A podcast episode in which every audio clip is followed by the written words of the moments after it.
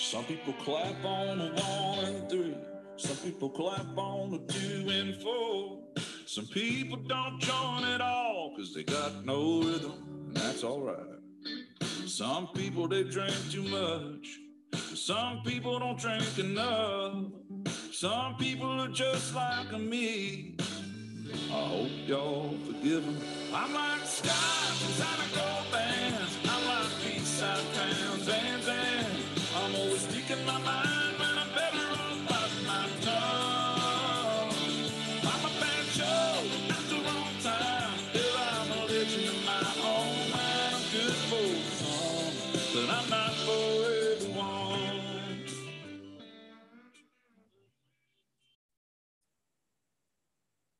Welcome to another episode of Two Ales and Hockey Tales with Wally. And today I'm so excited to have on a 41 year old from Ust Kamenogorsk, Kazakhstan. His hockey journey has taken him to Canada, the USA, Israel, Wales, Kazakhstan, Germany, and England. A third rounder of the New Jersey Devils, becoming the first Israeli drafted to the show, where he is a legend of Team Israel, suiting up from 96 to 2013, running amuck with 48 points and 28 games played, two times having the most apples in the World Championships, en route to one bronze and two gold medals, folks. And he is a legend of British ice hockey after running amuck with the Cardiff Devils, Telford Tigers, and Swindon Wildcats, earning an Autumn Cup, National Cup, an EPIHL League and Challenge Cup, an EIHL Challenge Cup, and KO Cup. And rumor has it, had to act crazy to get out of jail. Welcome to the shed, Max of Birbraer. Hello, boys and girls, and uh, finally, nice to be here. I thought you never asked. Oh, I always had you on my radar ever since um, my, I guess, car trips to Cardiff met with Tyson Marsh. Oh, here you go. Uh, Yeah. Tyson's a sound guy.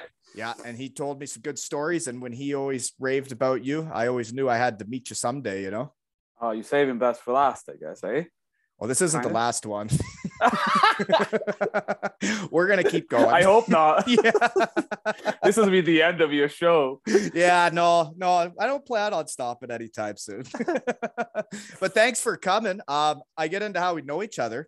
And um, there's a lot of people out there. There's a lot of hockey players in the world, right? When everybody was telling me I was going to run out of people and I didn't know that many people, well, I can't actually keep up.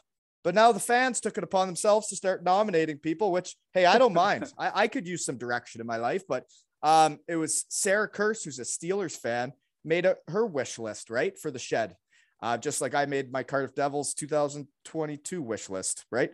She made a wish list of who she wanted in the shed. And then Stuart Kelly wrote a few Devils and he tagged you. And it's that easy, right? He tags you. I hit bop message, want to come to my shed tomorrow? Next thing you know, you're here. It's a beauty of social media, eh?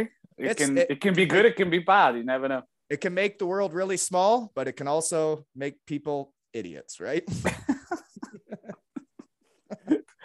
Hopefully, he's not an idiot for inviting me, but No, I don't think so. I actually always wanted to have you on. And I think it was months and months ago. I one time put it up. I said, Who would you like to see in the shed? And you were a name that came up multiple times. oh, nice, thanks. Yeah. Well, hey, I didn't I didn't do it. Um, okay.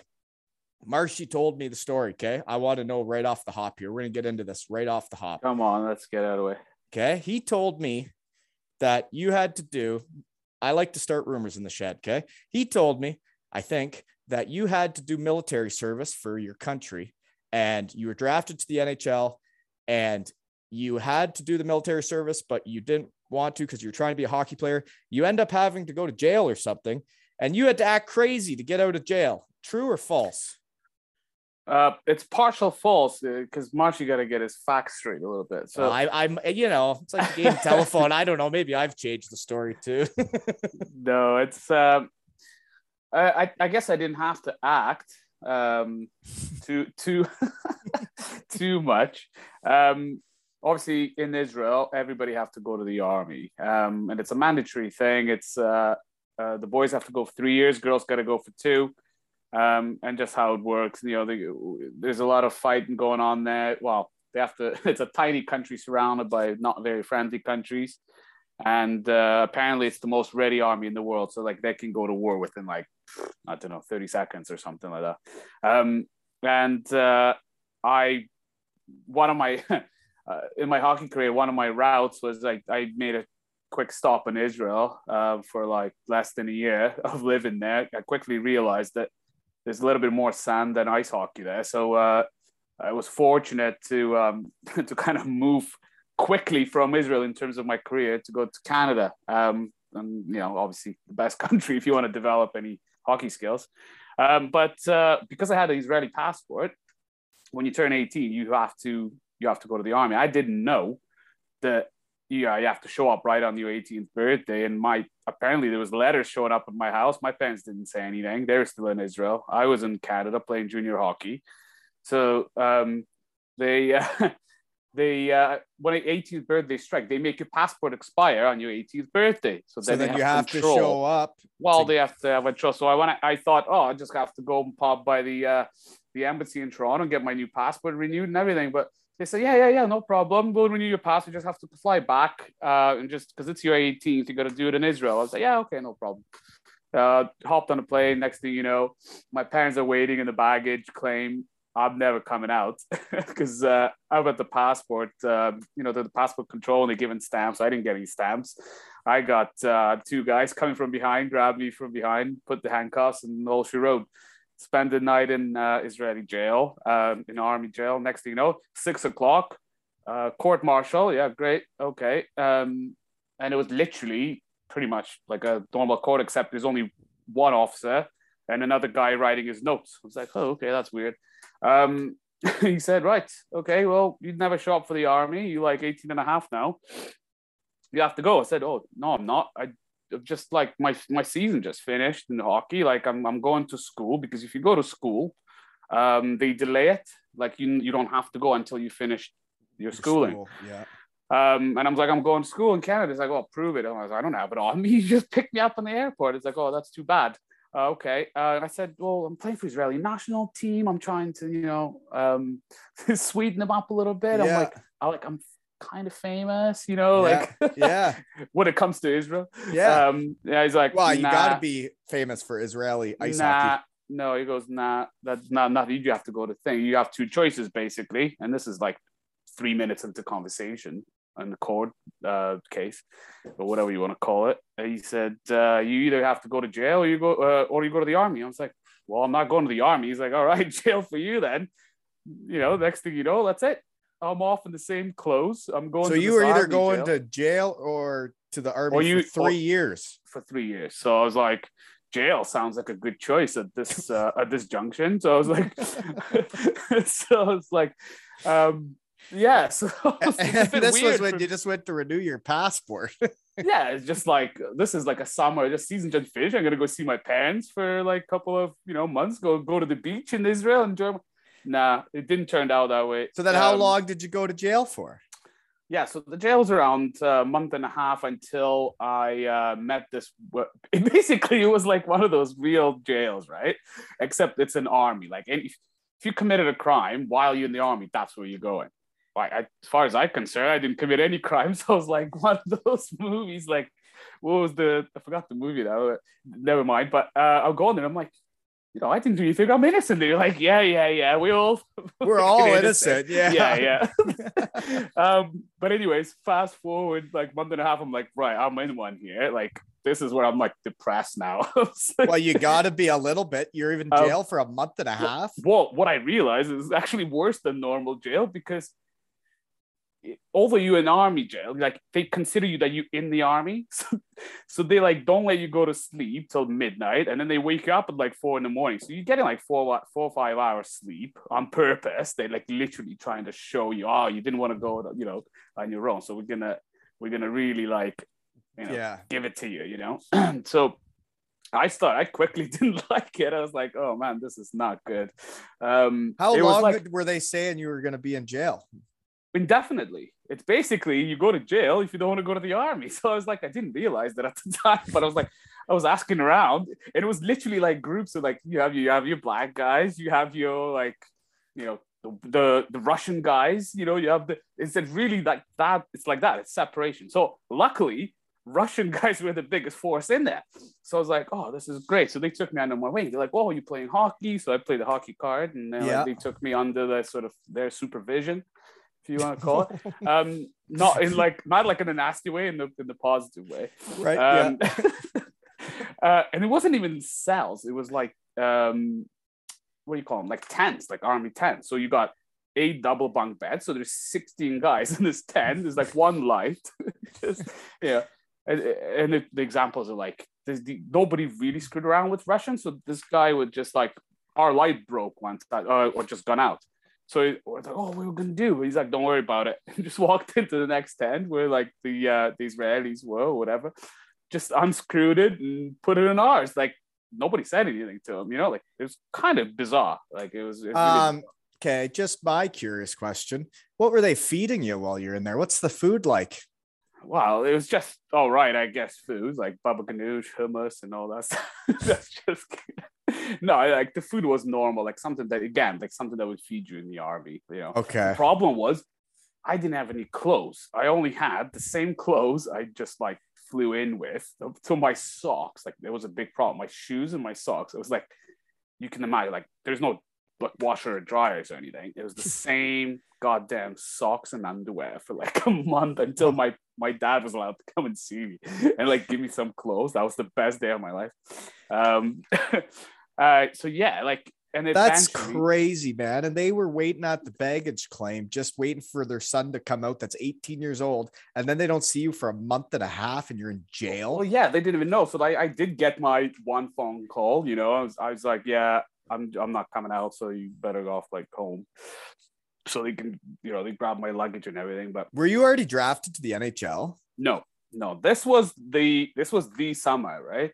So I was coming off of an injury. I had a broken ankle at the time, so I'm in there with like a broken ankle, thinking like, what is going on? Like my life is over. Career's over. Like career, I didn't even really think of a career. I was just like, I may turn pro at, at, at that point. Like But did you think you're, you, if that's the summer you get drafted, you obviously, no, had- well, no. By the way, I'm playing tier two hockey, right? yeah. In some in a in a town which is five thousand people in Ontario somewhere, which I didn't know, like Shelburne, Ontario. Um, That's where that you point- played Shelburne, like not far from here.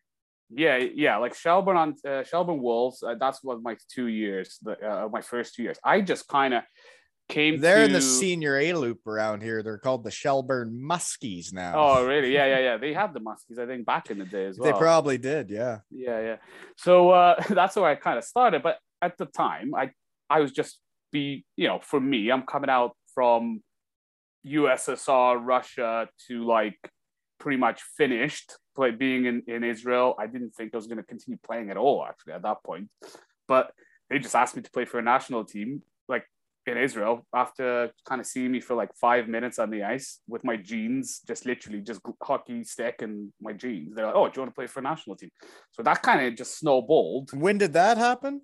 Well, when I arrived in Israel when I was 16, uh, my dad's friend happened to be like, Oh, I run a hockey team in the same town we were in. We are like, Oh, oh, okay. Well, I'm just going to check it out. So he said, Oh, okay. Do you know how to skate? I'm like, Yeah, a little bit, you know. but obviously, I played in a good level in like the USSR, like in Kazakhstan. Okay. I was from. I think we from the got. I th- I think we got to get this on the rails here. I need Yeah, to start from the start. Okay. I think you were born Yeah, in- I think. Let's. We're in the wrong spot of your life now. I think we got. Okay, folks, we're doing it different this time. We're still into how we know each other, but this is a long first story. this is a long tale. Okay. You were born in Kazakhstan, but you're Israeli. So Yeah. who's from where? Mom, dad. What? What do you got going Yeah. on? here? So, so I'm. How far do you want to go back? Do you want me to tell all the way till you're coming out of the uterus. no, no, I want to go before that. okay, yeah, let's go for it.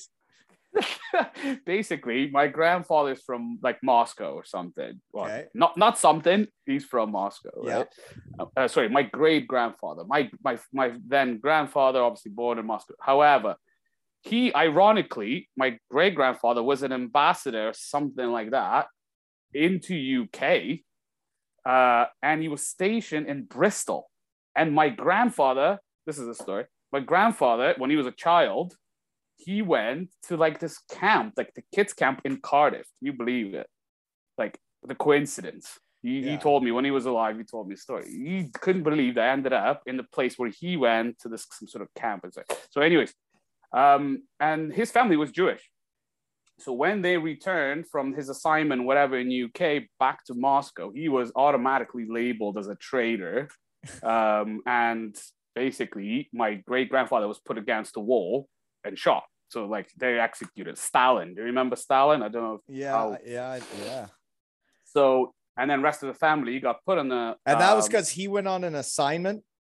Yeah, I mean, they send once you go abroad from um, from like Russia, from USSR back in the day, Yeah. from the communist lockdown country, when you come back, you automatically viewed as a spy and as a traitor. It doesn't help that that you're Jewish, so then there's another reason to to like basically put you against the wall and shoot you ra- rather than you know. Jesus. So the rest of the family, including my grandfather, was put on a train and shipped over to Kazakhstan, which was like basically prairies back in the day. And all How old? them, How old's your grandpa at this point? Where his dad's just been shot? I want to say like probably 14, something like that, around like young. Yeah. And so that's how my grandfather's side, the Jewish side, ends up in Kazakhstan, which is essentially prairies, and everybody was kind of shipped who are non-white Russian, uh, basically over there to develop the Kazakhstan, and that's how Kazakhstan really ended up being under the USSR sort of control. And because Kazakhstan, right by China and Mongolia, like where my town where I played hockey and grew up and was born, is about 500 kilometers from China and something like 800 from Mongolia. But so it's an Asian background sort of country, like a you know partially Muslim. So, but it's 60% Russians because from all like the USSR days when everybody was shipped over there, you know, the, sent the there, yeah. Germans. If you like, if you're not, yeah. So it's a bit like racist thing going on, right? There's a lot of different that backgrounds. It's there. a melting pot. Uh, That's what I was gonna say. Yeah. It's yeah, got so a it's a bit of of a melting pot. So that's how. And then my other part of the family was just normal Russians. That, that so- somehow they also ended up there. Then they made my parents, you know, the grandparents made my parents there, and then all of a sudden I was. And then we fast forwarding now to I'm 16, so the USSR, like my parents probably thinking, right, okay, well, the USSR fell apart. It's 91. The things are really bad. We weren't too bad. My dad had a decent business, but he's like, for kids' sake, I need to get him out of here. Uh, and my grandfather had the uh, Jewish passport, Israeli passport, obviously through Israel. So that's enough to Israel will give you um, a citizenship just based on that. Because Israel want to bring as many people in into Israel when it leads back to the army thing. Because then be they get big- their the bigger the country, the more bodies you have to defend it, right? yeah. So it's a really easy uh, immigration process in Israel. If you have any links to Israel, they're like, yeah, come on in. Here's some money. We'll get you going. You know, so it's an easy. Like getting a German pass in the hockey world. Yeah, pretty much. um, so yeah, so that's how we ended up there. And then basically, for the good of the family, everybody kind of went over there, started a new life. But for me, I kind of thought, well, that's it. That's it for hockey for me. I'm 16, you know, I'm whatever. And by chance, we now getting to the same point where the place where we crashed for a few days, my dad's sort of, I don't know if it was, it wasn't a relative, it was a, you know, a close friend from back in the day who was already over there. He also got to Israel, like, like everybody's going there, we're going too, you know. Um, he said, uh, "Oh, actually, I I just like I coach this local hockey team. It's just for fun." I was like, "Oh, okay." So I went over there. I said, "Oh, can you skate?" Yeah, all right. Put the skates on. I just had the jeans on, skates, uh, gloves and stick. He's like, "Can you do a lap around?" I did a lap around. He goes, "Okay." You're on you skate backwards. no, can you can you skate backwards? I said, yeah. Did a lap backwards. He goes, do you want to play for a national team? It wasn't, wasn't even for the his team. He's like, do you want to play for a national team? So yeah, okay. so I barely went to school. I ended up playing for like the under 17s. So you had played hockey growing up in Kazakhstan until you were 16. Oh, yeah.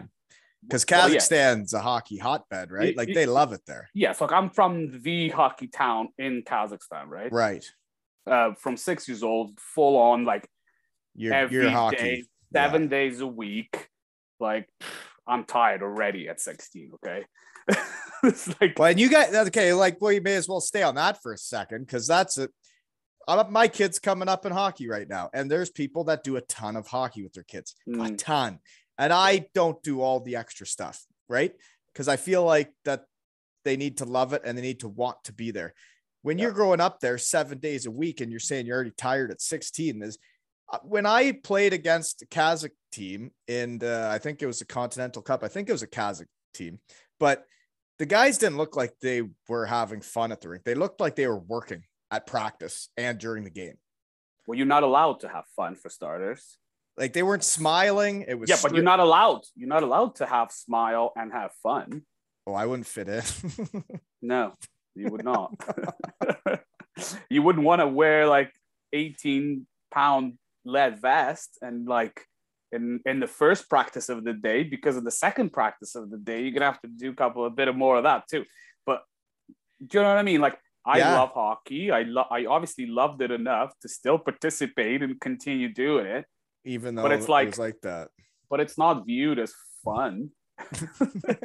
it's Maybe that's why I had so much fun when I'm like went to like- Cardiff. it's like being religious and like not having sex like and then all of a sudden you're like oh what what's this You're allowed to have fun. so then you all of a sudden just kind of overcompensate but i don't yeah. Well, yeah, you can. okay.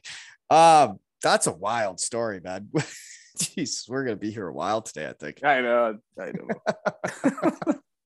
um, I have so many questions. Okay, but um, so now I get it. So then that's how you end up. You go to Canada. Then how do you get from the Israeli to to Canada? well yeah like as a us i call it russia because i know they fell out in 91 so it is a like i was hardcore into hockey like i was like i said i was doing two a day so when i show up in israel i'm like There's not enough hockey. it's like you know there's one rink we're in that town and then the other one is like four hours away which is called canada center that's canadian jews build and it's like olympic ice and like it's proper like a Cool. like a you know the proper facility with everything like gyms like football pitches like it's, it's a kind of said it's you know wealthy wealthy jews just you know donated money and it's like right we want to build. But they as as as jews they're so clever they went for the cheapest land possible. So they built this uh of center four hours from the middle of the country literally next to lebanon which is one of their arch nemesis.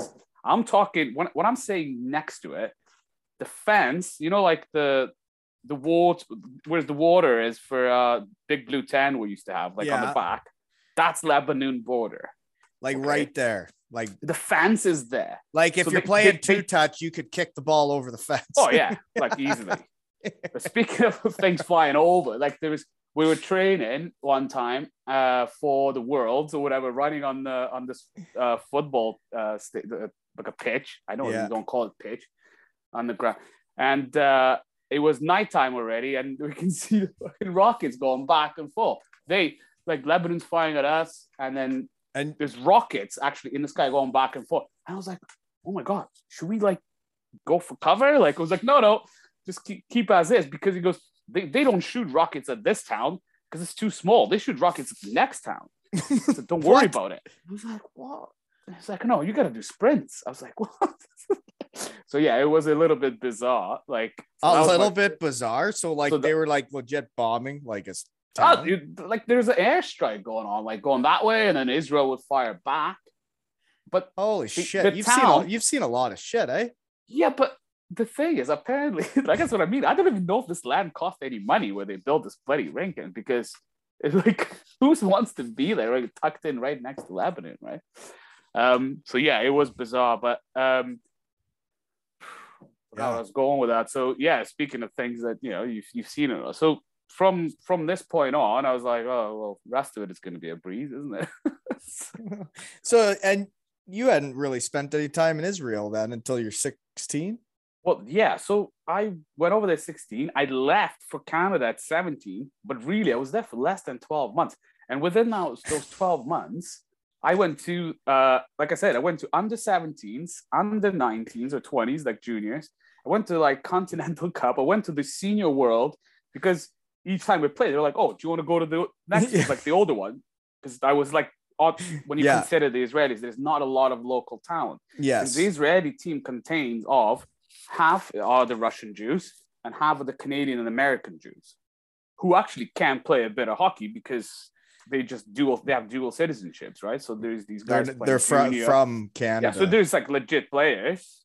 That uh, have they you know, just have the passport, right? Yeah, and then you have local guys who like we're trying to like you know get him up and running and Yeah. to the standard. So some of them are not bad, obviously. So when you put all these three pieces together, the Israeli national team wasn't too bad. Like yeah, um, when I say not too bad, obviously not on the you know the, the highest level or the Yeah. second even highest, but their but best you you you would have you would have been you can you can toot your own But- horn. You must have been the best player by a bit. Especially under 16s, uh, under 17. Okay, here's my next question because Yeah. I saw the research team saw something about being most apples by a D man. I was picturing you as a forward. Well, I originally when I started, I didn't turn forward till I was 13. So pretty much through a kid, I always been a D. Like I always been a D man.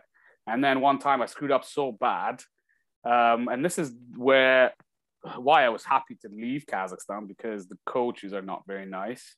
No, Put it mildly. I'm gonna be politically correct and just say they're not very nice. right. Um, and I screwed up one time on this big tournament.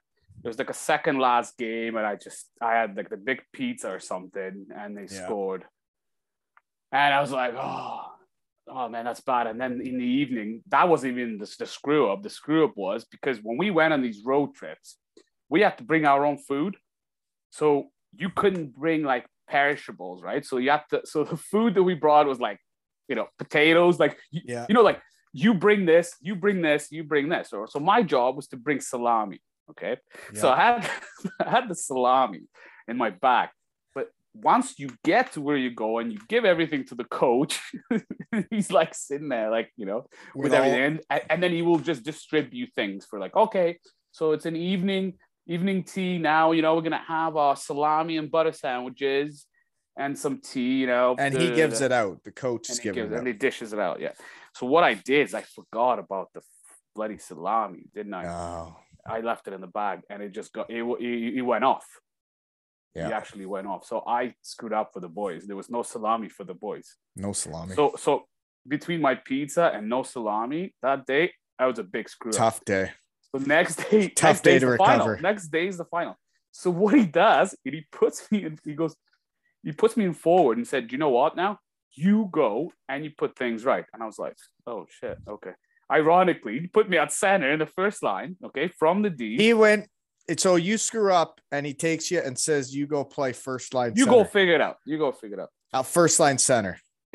It just looks like I. And, and I bet on. you you ran amok. Eh? You played guilty. Couldn't believe you gonna- forgot exactly. the salami. So, I'm You- not gonna like I'm not gonna beat myself like you know to you know in the chest like and say oh yeah. But I swear to God, um, I ended up with six points. Both Yeah. of my wingers had had hat tricks, right? So I don't know. Maybe it was like a perfect thing that could have happened because and then you were I- forward from then on. I like I was like an offensive D that I kind of like to see the whole picture in front of me and like make plays. Next, you know, maybe the sentiment fit in kind of perfectly with that. So I don't know what happened. But from that day, I never went back. No. So I I turned forward. And then the kind of like the forward that like I as a D man, I had the physicality. So I guess it was like a power forward. So didn't find myself till further on later. But yeah. Yeah, So okay. yeah, yeah. Okay. I got uh what else do I got here? Okay, back to how we know each other.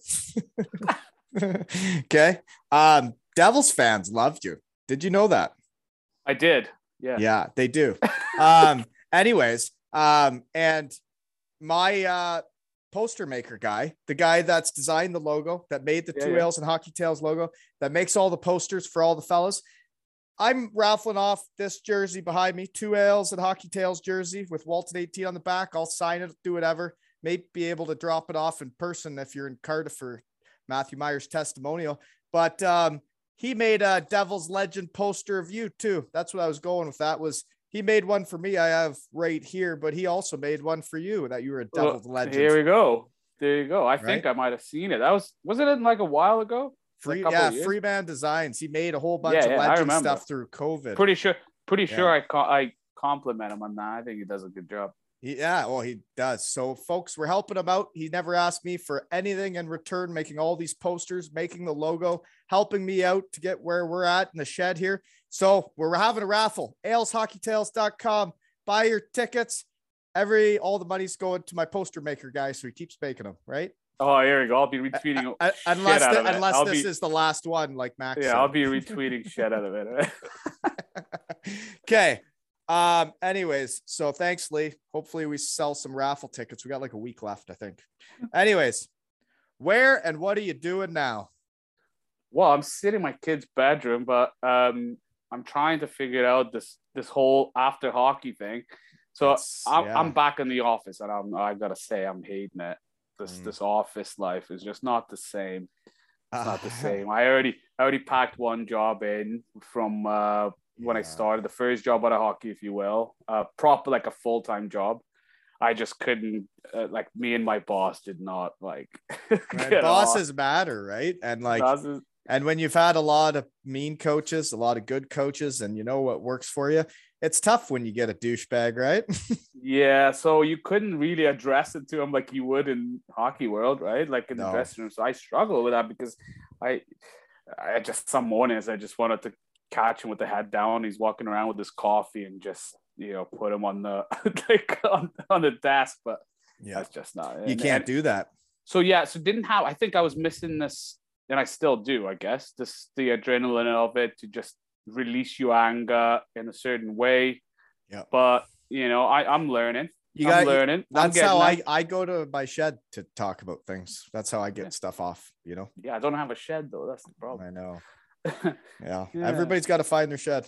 but believe it or not, I got in like I went to health and safety out of everything. Is that what you're doing? Health and safety. Yeah, so I did health uh, as soon as straight out of hockey. I, I thought, right, I got to do something. So I thought, right, I probably caused a lot of health health and safety issues in my day. And I thought, oh, I'll be good. Like, you know, like the murderers, they ask murderers to solve murders. And I'm Yeah. thinking, oh, I'm going to maybe reverse engineering this thing and I'll be good at health and safety because I used to cause a lot of Health safety and safety issues. Yeah. Right. so so that's how I kind of originally got it. But I, I I enjoyed it a little bit. Yeah, it's just the office whole thing. I just had to get my head around it, and I'm getting better at it. But yeah, Uh, it's it's an it's not adjustment. the same, is it? It's it's an adjustment. I've ha- I had like I've been doing it now for been at the same company for six years, I think. Um, and uh, yeah, I uh, it takes some time, right? You just like I just kept up waking up and doing it and uh, worked my way up. That like now I'm kind of like, I guess. Well, I am the supervisor manager, so like I try to be the boss that I would want, and um, it's like managing a team, right? It's like I make the culture and what it's like to be at work, and that comes from the supervisor. So I don't mind it now. that It's like managing a team, right? Well, that's actually the same as you. Like I I enjoyed it a little bit more once I actually start.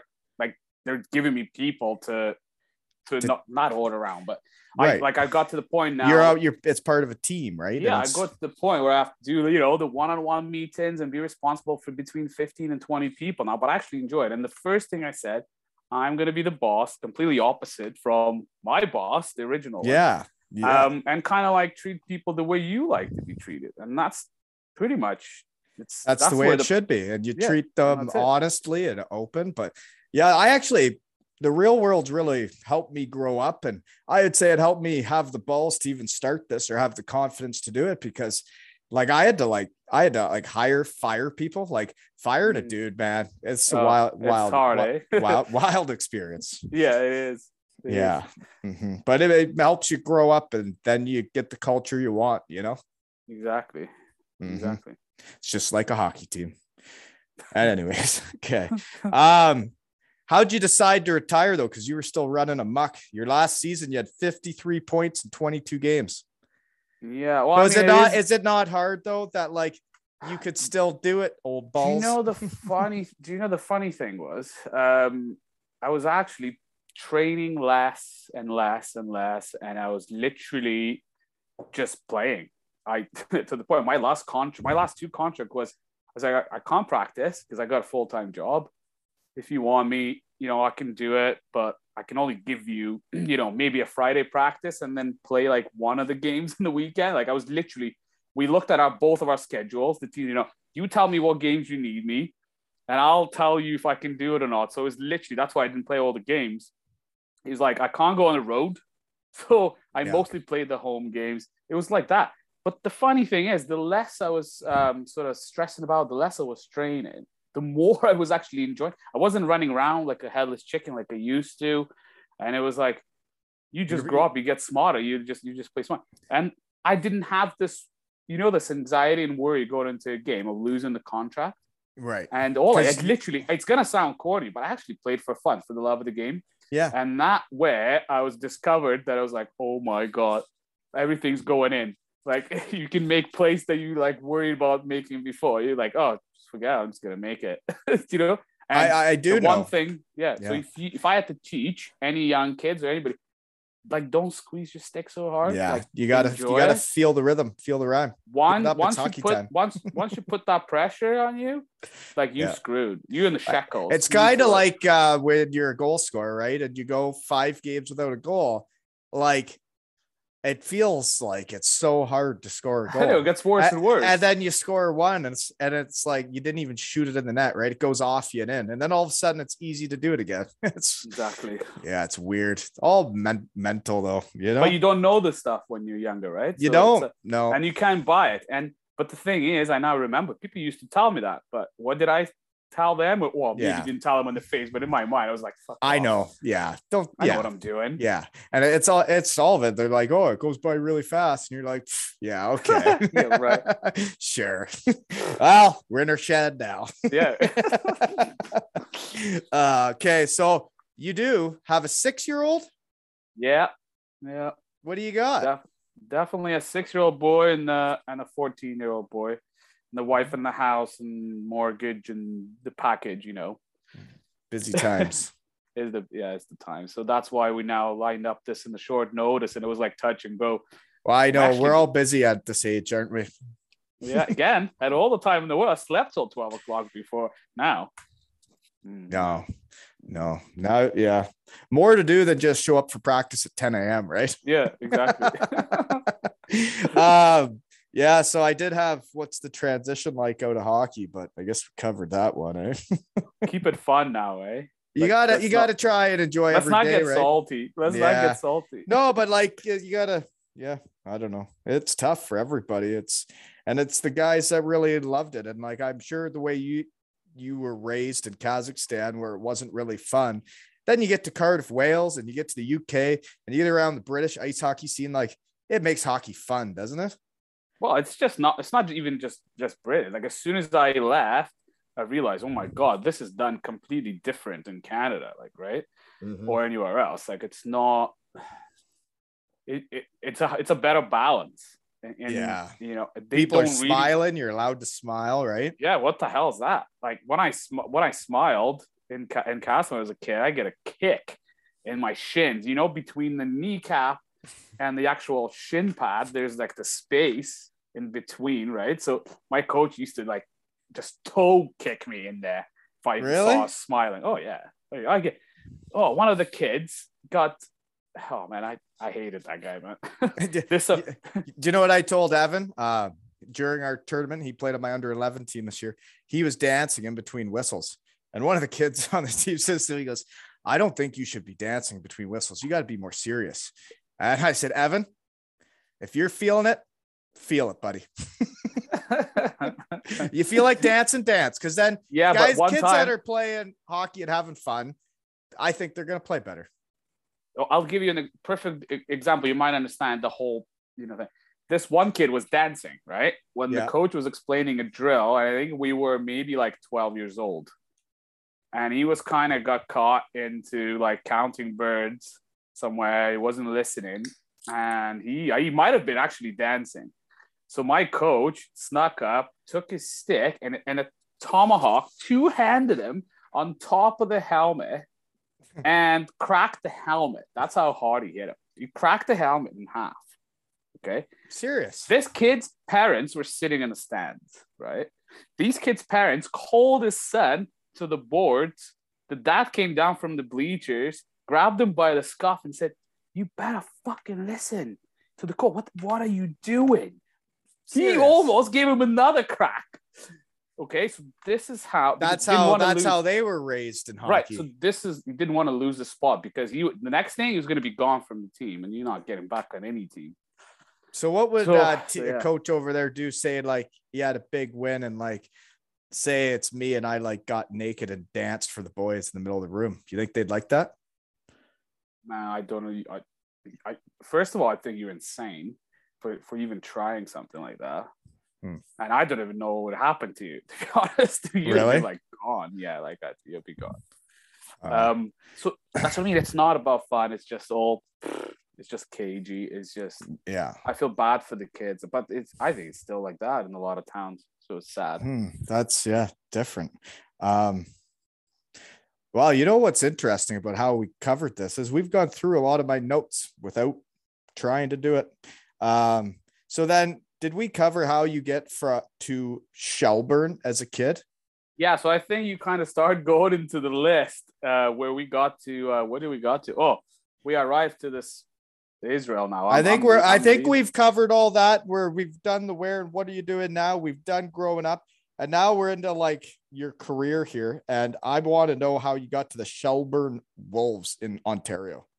Yeah, so that's where I left Israel. Uh, I went to my first World um, as a 16 year old to on to like I think it was under 18s, and I played for Israel, and we played in Yugoslavia back in the day when Yugoslavia was still a thing. Yeah. Um, and like I said, the the team consists What's of these- Yugoslavia now? So Yugoslavia also fell apart, and you got your Croatia, you got your like Macedonia and a bunch of other countries. So they also fell apart. It used to be together, just like USSR. But at the time, it was still they were still together, and we had a tournament there. But the Canadian, uh, Canadian, the Israeli team, like I said, consists of Canadian Jews and American Jews and Russian Jews, right? So we had a trainer called Paul Rosen, who I'm in, in debt till this day. Who's you know we have matching tattoos together. Actually, brothers forever. He, I owe him basically getting out of Israel and coming to Canada. And, and if without that, I'm probably not playing hockey at Right. that point. And this is this is the trainer. yeah. So he was our trainer. He was um he was brilliant trainer. Um, but he was from Canada, so he saw me playing that tournament. After the tournament, he said, "Like, what what are you doing in, in Israel? Like, do you want to actually pursue hockey properly? If you do, like, come over. You can stay in my basement. We can go and do a couple tryouts." And that's what I did. At 16 years old, I packed one bag, one hockey bag, and one clothes bag. My parents let me go from Israel on my own, fly to this guy that they never met, You'd never Like- met him? as in they never met him. Oh, good. Sorry. Okay, because he was with team. yeah. So yeah, yeah. So they yeah. never actually met him, but sa- sounded like a nice guy on the phone for five minutes. So let's Yeah. send my 16 year old to Canada, right? Yeah.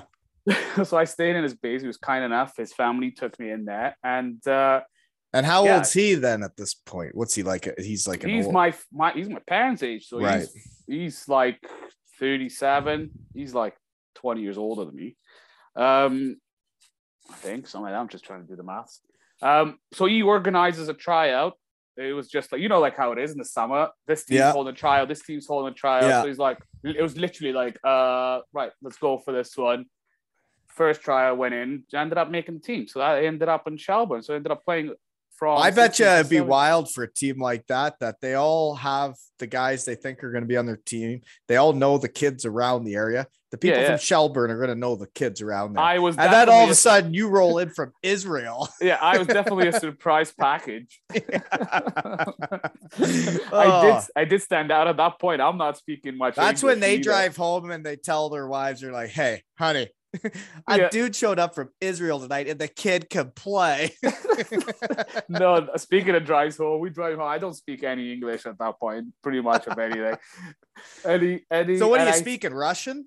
Yeah, Russian. I like I did speak English a little bit, but it was just one of those at that stage where you'd be like laughing your head off all the time, right? Mm-hmm. the level of English. So I, for example, like I'd be, I think I we were driving the car and I farted. So I said, "Hey, hey, Paul, I'm fart," and he and he said, "Oh, nice to meet you. I'm Paul." Like you know, like that kind of thing.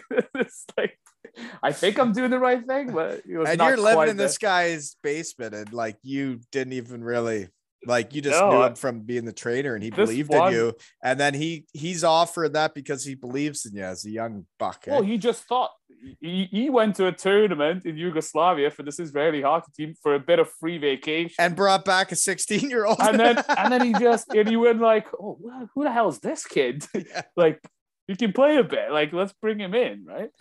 Uh, and it's like, do you know Malcolm Cameron by any chance? yeah, I know that name. You heard a coach of Malcolm Cameron? Oh, like is he he the one that was just in Glasgow? Mm, sorry, not I said Malcolm Cameron.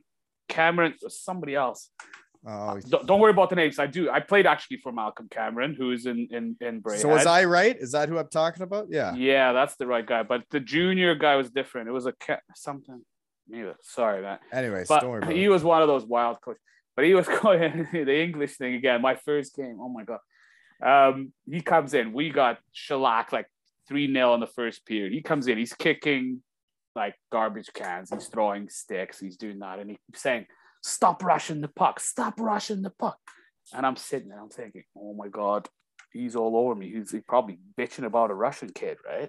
Yeah. He's like, if you rush the puck again, I'll fucking kill you. Da, da, da, that kind of stuff.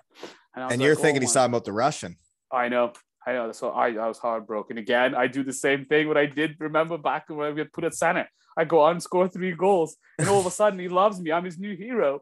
So I was like, he wasn't bitching about me. and you didn't know, and that made you play better. exactly. oh, that's good stuff. I I like your attitude though. That when you get challenged, you step up. I like that in a guy. Yeah. oh, thanks. Appreciate it. Well, it sounds like that's what you did. Um, I I like to try to consider myself one of those guys that like if the coach got on me, you know, I, But maybe, but maybe I'm gonna I'm gonna show him. I'm gonna show him like, hey, dude, I got yeah, you. but maybe a problem. I think even Jared Adams told me that one time. I don't know if you remember Jared Adams, but um, oh yeah, you always I, I'm one of the guys that need to, you know, the electric shock collar to to, to get you going. Get the so I might sometimes go to sleep like in the first period. So, you need the shock every once in a while to get back into it. yeah, like wake up. Mhm. Wow. It can happen in some games if they're boring games. So you went to Shelburne for two years. So then would you go back to Israel in the off season then? No, yeah, so I this is the key. This is the key, like sort of moment where. Well, these are the key years of your life of how exactly it ended this is going where anywhere, right? this is where I get coerced and going to uh um what's it called to to Israel, right? Yeah. Um, and uh, yeah, I get stuck over there for the whole summer. I go there right after the season, and I don't come back till the first game uh, of the next regular season. But I get fortunate. Another key person in my life who ended up being my agent, Brad Robbins, who then takes me into his house, and I never left his house for about twelve years. It was kind of like a Fresh Prince of Bel Air situation, I guess. Cool. So I kind of lived at his house for about twelve years and never. Where's never he left. living? So Where it was a king. It was a King City, Ontario, um, closer to um, closer to Toronto, I guess. But he used to uh, own Aurora Tigers. Do you know Aurora Tigers? yeah, I've heard of that. Yeah. Mhm. Yeah. So he was well, one of the owners of Aurora Tigers at the time. But I think um, he obviously knew me because we were playing the same league. Um, and then Paul and Paul Rosen, who took me in the house, he introduced me to him, and he said, "I got this kid, who's could be good." One of those uh, conversations, and uh, he he he concurred, he agreed, so he kind of took on me, and then he was the key, I guess, being drafted. But I ended up in Newmarket, um, The Newmarket was- Hurricanes. yeah, Newmarket Hurricanes. So you're were living at that guy's house for this. Well, not yet. Like I end up in his house halfway through the season because apparently I couldn't handle myself living on my own because I was starting to find out like that situation again. I started to find out a drink, right? Mhm. so, so, so they, uh, but I was playing really good, you know. Like, yeah. Uh huh. I got this combination of the more drink and I was doing them better. I was playing. So I was like, oh, so I Yeah. guess maybe this is the key, right? So um unfortunately they thought different and I thought, right, for the playoffs, we're gonna put him up at this Brad house, basically like on the home arrest. I wasn't allowed to go out anymore. And they said, Probably right, we didn't better- play as good or what? well, we we were the my, the reason I went to Hurricanes, and they were like the powerhouse of um, junior A hockey at the time, and they're supposed to win this Royal Bank Cup and everything, right? So we were stacked, like we were, we just absolutely stacked. They just they, they just poached all the guys from all the smaller teams, and we were supposed to win everything. And uh, they shouldn't have put me up in uh, in Brad's house maybe for the playoffs because we ended up being upset in the second round by like team from Stouffville, which were not even supposed to be in the playoffs or whatever. Something happened, but anyway, It's- yeah. so so but we we jumped again uh, ahead. So like after the Shelburne was finished, that's where I ended up going to Israel with a broken ankle coming off of that, and the whole jail thing happened. So Right. back to the guy who I met in jail through the Russian group of people in Israeli jail. He uh, he hooked me up. He said, "Right, this is what you got to do." You being stupid. I said, "What do you mean?" He said, "You need to write a letter to the government saying you change your mind, you will go to the army." Meanwhile, how are you feeling? Right, mentally, I said, "Well, I'm not very well at all." He goes, "Well, you need better see a doctor then, because you're not feeling very good. You're not coping with this." I said, "Yeah, you're right." So what he said, well, here's the phone number. Go see this doctor. He's really good. He specializes in the guys who are not feeling very good about themselves and about going to the army, and uh, who have real problems with it. I said, oh, okay, well, I'll do that. Uh, so I wrote a letter to government. Next thing you know, a week later, they said, "Oh, okay." They let me out of jail, so I ro- enrolled in the army, and he's, and I did uh, three months basic training uh, in Israeli army. But while I was in the army, obviously we get to go home every other week for a day and a half on the weekend. So I I went home and I saw this doctor. I had to pay him um, for his privileges. I was speaking to him, but he but he was really good identifying my problems. So if you win, you know, like he was asking me if I had bugs crawling into my ears and up my nose and inside my brain, which I said yes, I definitely have that. so that kind of thing. And then I, in the while I was in the army, I I really didn't feel good. So like one day, I I was just doing everything backwards. I was like walking backwards when I was eating. I was like spitting things out, like literally pretend to do all day backwards. So I had to do that. So all my colleagues thought I was like obviously crazy. Or I was waking So everybody did- up. and you and you meant to do that, right? Like you You- yeah.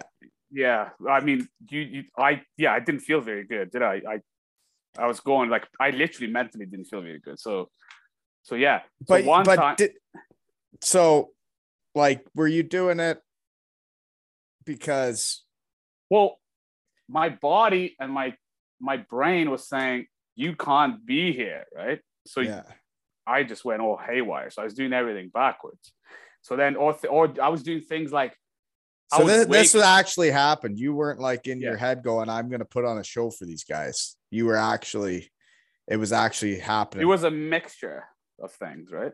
So right. this is like otherwise i'm there for three years and i can't play hockey. Yeah I just pretty well much and you're in jail for three years or you're in the military for three years i guess Yeah. So and then like I would wake guys up in the middle of the night, my whole like you know the barracks or whatever at like three in the morning, like staring at the guys like this, right? And you know, and just turn the lights off and be staring, like, freaking guys out. So they weren't very comfortable with me being around. They were complaining about me. Um, things like that. And then one day the the final straw was like at breakfast, I just literally threatened people with my M16 because we carried M16, live ammunition, everything, which now it sounds like so stupid because they thought I was for real, they might have shot me. So I'm not sure how that didn't happen. So I threatened them at breakfast and they basically put me into, uh, they sent me to, uh, what's it called? To the shrink, to the army shrink, but you can't get an appointment with the shrink because there's a lot of guys like me who are not feeling very well and they're all faking it. And it just seems like, oh, it's like a taboo thing. But these they thought I was serious, and so they saw me. And uh, the shrink asked if I ever saw any, you know, like a mental doc, like a psychiatrist or anybody like that. I said no, no, I never had. Pro-. Well, actually, no, I have. I have one time, and I had the, the paper in my pocket. I showed my diagnose, and the guy was reading my diagnose, and he's like, "Oh my god, you're like a menace to society. Like you, you gotta go." Next thing you know, dials on his phone. There's like six guys come flying in the room, pin me to the ground, take the gun off, give me the bus ticket, and send me home, kick me out of the army. Two days later, I was on the plane back to Canada for just in time for the first game for the for the Hurricanes. Uh, to And- and, that's where the season when I ended up leading the league in goals and being drafted by the NHL. And at the time, it was the second ever to be Shut drafted up. from tier two after Zubris. I think Zubris was the first one. Yeah, you were drafted straight out of tier two, Yeah. and yeah, you had been in jail, not even knowing if you were going to get to leave. yeah. Two Yeah, days. so that was wow. it was crazy. It was, it was crazy year. And then I had a broken ankle while I was in jail and the and and the um uh the basic training. So what I did is I'm like, there's an outside chance I'm getting out of here. I'm gonna have to be like in some sort of shape. So like Yeah. I use that as like getting in shape.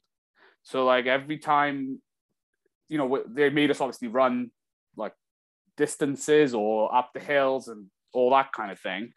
And uh, there's a group of 20 of us. So somebody has to carry this water jug, somebody has to carry the uh, stretcher and, and, and a radio. There's like three extra items that somebody has to carry. So I always said, I'll take it, you know, whatever, and then go up the hill with that thing, do my hill sprints. Like yeah. that was the only, you know, like preseason training I kind of had, right? And that's how you keep your mind like you're got a goal like i'm going to be Well, ready it's and i'm going to get myself out of here But I didn't even know. I thought I was there for three years. Like I don't know. I didn't think. and so uh, was anybody talking to newmarket like saying like hey so this guy's in jail he might come he might not I don't know. To be honest, it's been a or while not ago. Jail I sorry i guess you're in the art you're yeah, I don't remember how it got lined up, but I remember like I think maybe even before I left for Israel, I already had the next season lined up, kind of thing. right that's what So, but they been, didn't yeah. know, but they maybe didn't know that I was coming or not. But I And then did, all of a I sudden- did yeah. literally last minute. and then you lead the league in goals and get drafted yeah, exactly. But so a lot of it to do with obviously Brad, my age, who kind of like end of the season realized like, hold on a minute, this guy's gonna lead the league in goals. I better like pump his tires. So he started making these promotional videos, sending them to like NHL guys. Next thing you know, NHL scouts showing up in Newmarket for these like games, which is like almost unheard of at the time. Now yeah nowadays, like scouts are everywhere, but yeah back in the day it was like, what the hell? Like dollar stars here, like this is like it was weird. It's I that weird. that is uh, that's awesome that it happened. So what was it like then when you do get drafted? Because it happens after the Newmarket year.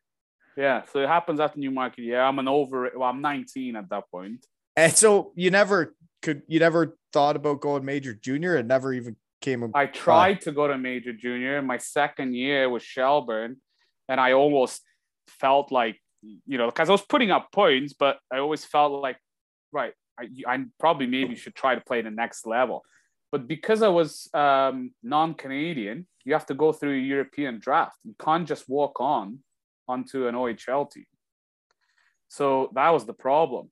then So they got to draft you as an import or whatever. Yeah, but I missed the like I've never did the junior draft. you were right, never in it. Yeah. I was never in it. I was just showed up out of nowhere. Um, and so then they try to make an exception. I was supposed to be going to Sudbury Wolves potentially, but that got shot down by a commission or something. I had to go to a hearing because they're trying. We we like appealed or something that to let me walk on because they wanted to sign me, but we had to go to like this hearing somewhere. I don't remember where. And it was just like, no, not happening. The I find it very wild in the hockey world when we're talking about kids and like people making decisions. And it's wild when people don't make what's the best decision for the kids. Like Well, for you, Don Cherry thing, right? Like he didn't want Europeans in the thing. I mean, you want to grow your own talent, you know, like that's his philosophy. You want to, I guess, I don't know. I, I yeah, but the hockey world is small and like I mean, like Canadians are growing all over the place to play hockey, right? So why can't people come here? right? Plenty of teams. Sure. Um, anyways, I got sidetracked again. So you got drafted to the NHL out of tier two. Wild. So you and then you went from tier two straight to the AHL. yeah, you didn't so- just get drafted, you got drafted third round. that's yeah, that's yeah, not like, even I- late, man. Third round. No, like, I- you actually that's well, like we sat there, like I didn't want to go to the draft, but my agent's like, I spoke to actually a couple of teams, and there's like legit chance you're gonna go second or third round. Like you have to go because after the first day is three rounds. yeah. And then the second day is quite fast, like it's the rest of the round. You just read them out. But the first day, you get to like come down to the table and like Oh, do this oh, and whole thing, right? and It's like, whistles. He's and- like, you have to go. I said, well, what if I don't go? And then it's a stupid trip to Calgary. And it's like, it's not going to happen. He's like, no, you need to go. I was like, oh, all right. And it does happen. And I do, you know, get bloody drafted to like the the team who just won two in a row, like by New Jersey. I was like, oh, man. I'm never getting onto this team. I go around the table. It's like Lou Lamoriello. That's who drafted me. And uh, it was just bizarre. It was just just bizarre for me. I go from literally, I'm done with hockey. Well, Uh, less than a year ago. you I'm went done. from uh, playing, being outside at uh, the Canada Center with rockets going over your head to yeah, then, exactly right? Like to sitting at the table with Lou Lamoriello being drafted by the New Jersey Devils. That's yeah, I know. It's almost doesn't kind of you don't even realize like the not weirdness, but the gravity of the whole thing until now. Because when you're a kid, it's almost like you That's why I saved it it. to the last episode Yeah, ever. It's almost like it's like you go with it, and at the time you just you take it for granted, and you don't even Well, when you're young, you take this- it all for wild. granted, right? And then when you Yeah. get back and you sit back and look at it, you're like, wow, that's some wild shit. like what the hell. oh, that's crazy. Okay. So tier two, straight to the AHL. So that's that's quite the jump. yeah, I can say that. Um, That's so like that- basically not doing NCAA or major junior, just straight up going straight Yeah, past there, right to the HL. yeah, and I guess I don't know if whether it was the buzz or what my agent created. Like I didn't just go in there; they were like, they were banking on me. They Like, must I- have they must have been awesome They- promotional videos, eh? They were, yeah, they were good. he's he, he's a he's genius. He, he's a marketing genius. Fuck, that that's guy. all I needed was some promotional videos. Yeah, Fuck. Maybe that's something you missed out on on your career. I don't Yeah. know. No, never liked video on Um, myself. No, but like I weirdly again, I I didn't feel, and this might count sounds cocky, but I didn't feel out of place. Like I felt almost better, you know, like you felt ready. Not that I was ready. To be honest, I wasn't ready. I I think I pissed up a lot of opportunities by thinking I'm ready, but I wasn't ready. If you Yeah. know what I mean. Yeah. Uh, and but I felt good on the ice. Like I felt like I belong, kind of thing. You had Yeah. that feeling. What's weird Um, though, if even if for kids, right? Kids know when I talk to my kid, he knows every sport you play, you know which kid's the best player. You they all know, right? Yeah. Like you know when you belong. Exactly. I think a lot of it though is mentally. You went in there thinking I could do this. I just got drafted third round, right? Yeah, but it didn't help when when the preseason started, and uh, first ever pro game, I scored a hat trick. Jesus. As in, in the preseason against Wilkes-Barre. Okay, Gra- granted, like the one goal was like off the ass, like one of them kind of like redirection, whatever. But it was like a hat trick. Next thing you know, I don't know again if it's my agent or it's just like this little like the buzzword. Next thing you know, they're talking about me rookie of the year, right? I open up ESPN paper and I'm thinking, what the hell is going on on earth? Like I played for the Newmarket Hurricanes. yeah, they year, rated me to be like rookie of the year. And th- that was the worst thing that could have happened. Okay. Now Yeah. it goes to my head. Yeah. now it goes Yeah. to my now, well, first it goes to my coach's head because he puts me on the point on the first power play for Albany in my first like 10 games. And Really? yeah, like I couldn't believe it, right? Like I, I don't know what's going on. This is like fast. This is some sort of like a twilight zone that you just go on the fast track to, to God knows to like La La Land. So yeah, um, and in fact that was working out. So I was getting the points. I was, I was playing well. However, the biggest downfall that I was drafted by the most defensive team in history, and I mm. knew f- like fuck all basically about playing D. I just played. I was cherry picking for Yeah. 50 goals in in tier two, right? Like Yeah. I barely played in my own zone. And well, and, we- and I know exactly what you're talking about because when I played for my hometown team in junior, and it's not being cocky, like I didn't play defensive zone because it was never in our end, like- right? I didn't have to. No, you didn't have to play in your end because uh, when you're Yeah. on a line that scores three points a game, that or Yeah. each guy, that you don't play in your end. Exactly. So Yeah. unfortunately, that the, the I don't know if you remember New Jersey Devils between the year 2000 2005. they always that's how they won their cups, like with their defense, and that's what their philosophy was, and that's how Albany River's philosophy was, and that was the most important thing for the defense. And I didn't get the puck out a couple of times, and then next thing you know, I was benched, and it was just snowball. Like my um, confidence playing D and knowledge playing D just was not there at all, like not existent. And I know exactly what you're saying, though. I left Western Michigan and I went to AHL, and my first ever practice, we did D zone, and I've talked about this before. I had played man on man in NCAA hockey and my D man starts skating all over the place, Andy Delmore, and I followed him around. I was done from that day. The coach yeah. realized I couldn't play D, and he was like, "You don't know how to play D," like, and then he had no trust in me, right? Exactly. You can't depend on that guy, right? Like, no, you can't put him out there in situations. I, I was angry. I was angry at the time, but now I understand. I'm like, if I was a coach, I need dependable guys, right? Unless yeah. I'm scoring 50 goals, and I wasn't scoring 50 goals, so although I was doing pretty good offensively, still I wasn't like this untouchable guy that you couldn't bench. Yeah. So so yeah, so that was a bit that was the shitty part where my AHL career came kind of halted to. But you were in Albany for down. three years. I got a couple. Sh- I got a shed guy that was on that team. At least one of them. Research team was busy, but Daryl Andrews. Oh yeah, I remember Donkey. Oh yeah, Donkey. I, I called him Shrek. no, he graduated, eh? no, Donks we used to call him, but yeah, he's a good guy. I oh like yeah, him. yeah, he was awesome. Got a lot of stories. Yeah, we won gold helmets together actually. But the one back there nice. from Denmark. Nice. Yeah. Uh, and then Mike Commodore was on that team, which I know Donk also lived with in Calgary. So exactly, they're like roommates. They're like best buds. Exactly. Yeah. So they you played with both of them there. Yeah, you probably we probably play. I've been on many teams, so we have end of the day. You probably don't know all the guys, but we probably cross paths in in so many different ways. I, I don't know if me and you really did. The only part I got down, which will I felt bad. I saw that the year you left Cardiff was the year I came. Sorry. yeah, you ended my career. Maybe you, you come in. Maybe I'm not a centerman. It's not my fault. I blame, wasn't playing. No, blame. but I wasn't playing center. Uh, what are probably, you? Are you I'm left wing? No, I'm right wing. Oh, okay. I didn't take your job. It, it was somebody, uh, maybe Haddad or something. Yeah, it was him or Joey Martin, one of those punks, right? Yeah. yeah. Okay. So, anyways, though three years the AHL, though, I guess that's your start to pro. Did you ever feel like you were close to a call up?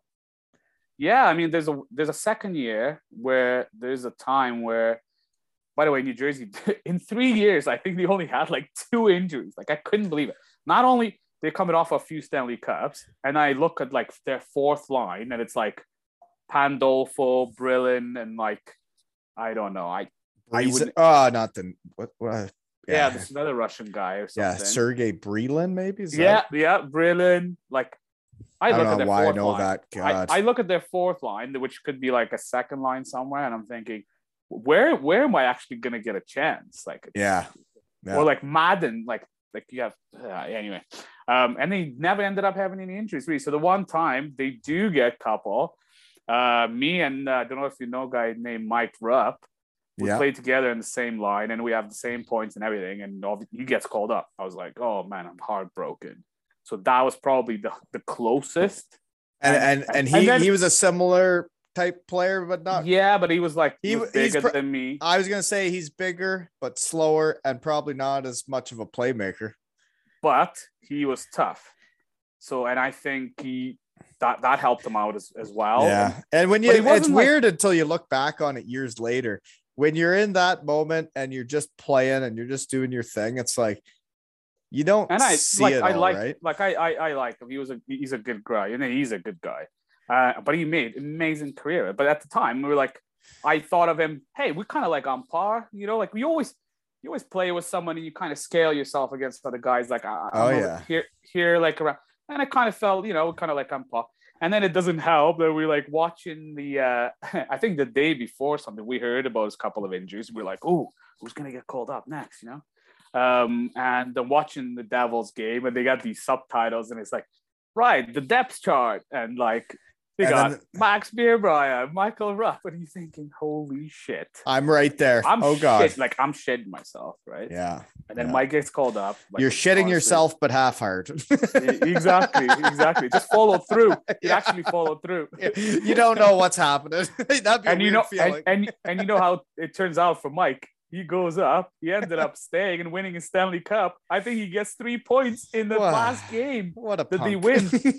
So- Hey, Yeah. great for him, right? Like, oh, it is, is, and it's the same as like when I was with the Daytona Beach Bombers of the Coast, and it was between me and Trevor Frischmon who would go up and down. And after that, he was my best buddy that year. And after that year, like he stays with North America, keeps grinding it out, and I'm like, screw this. But then I see, I I remember seeing him play his first NHL game, and I was so proud of him that he had grinded it out and he got to do that, right? No, I don't take away anything from from Mike. Like, Yeah. he he I think he's big, but I don't think he ever wanted to fight. And he's done things outside the box that maybe done, you know, to to solidify himself. I don't know, but he, like, he never really was a fighter, but he literally had to bring everything in the in, in the He brought toolbox. everything he needed to get there. exactly, And yeah, exactly. and you and- and now- appreciate guys that And now that, he's on? TV, and now he's on TV doing the everything. Like Is it not weird how many dudes our age are on TV though? I know, and I'm thinking, what am I doing? I'm sitting in the shed. yeah, no, it's it's it's weird when you look around the hockey world and like all the guys our age are now NHL scouts, junior coaches, AHL coaches, you know, it's it's bizarre. And I'm in the shed, right? How you doing over there? You all good with the kids and everything? Yeah, I'm all good. I'm just looking at my phone. we can still chat. I think my wife sent me a few um few messages and now it says it's deleted. Oh, she. I think she realized she was having fun. I think she thought it was gonna be like an hour. And now Uh, it's like, nah. Shed mm. visits can get carried they can get- away. Yeah. Um, sorry about that. Okay. Um, anyways, moving on then from Albany. Okay. The next year you go to a different organization. Um, you sign with San Antonio, probably HL deal. Yeah, yeah. So again, Brad, the Wizard of Oz that he is, um, he spoke to a couple of guys, and uh, Florida come knocking all of a sudden. Uh, it's like, right, this is where I'm like, I think maybe I should go to Europe. And he's like, no, like, you know, try to grind it out, right? So he's like, Florida's interested to sign you to like a two way deal. I was like, oh, And back okay. then, the grinding it out thing was still a thing, right? Like, I don't think grinding it out's still a thing anymore. Hmm, yeah, not so much. I mean, you see everybody now, right? So you can pick anybody. in the and they're, they're all and- there's kids playing when they're 20 and like they, they call them flops when they're 22 years old and Yeah, you're like really like they, poor, poor bastards. yeah yeah. Um. So yeah, like I I go to I signed with Florida, and in fact I have unbelievable camp there. And again, I come so close. I'm literally me and uh Denis Shvidki, I think it was. I don't know if I remember Denis Shvidki. i remember that name oh i Me and remember him him. playing was he a Barrie colt Yeah, yeah. Um, and I think Weird me and him are the that. last. We come down to me and him. We were the number. 37 shot left Yeah, yeah, yeah, yeah. And uh yeah, again, it doesn't work out. so I ended up going to uh to Rampage, San Antonio, um, from there. So yeah. so yeah Yeah. then um you go to the laredo bucks for the Yeah, yeah. playoffs you guys played 14 playoff games did you almost win it Yeah, so they're affiliated and then for good spells I was going up and down with them and then we ended up winning it with them. So that was great. you won it Uh, Yeah, with Laredo. Um we won the uh what's whatever the central hockey league Central Hockey League. i We don't know the- what that trophy was called i don't know how many. I forgot now. champions I got a I got a ring somewhere, but I don't. I forgot what the cup's called. But we Yeah. won the uh, we won the league, like the President's Cup equivalent or the whatever. is. research team didn't even find that Mm, research. Well, you guys won the playoffs like the whole thing Yeah, yeah, yeah. We won. doesn't the, even uh, show up for the research team. That's bananas. Yeah, it's Hmm. not good. No, need to get that on your profile, eh? Gotta get that. Uh, You, ear- up- you earned that. update it. You yeah. earned that. Yeah, you need to update that. Who'd you beat? And I like. So is that your first time winning? Because winning's Bossier- a wild thing. Yeah, I know it's crazy. Bossier Shreveport it was, and it was it was a very uh, controversial. The Mud. Bugs. the Mudbugs. It was a very controversial win.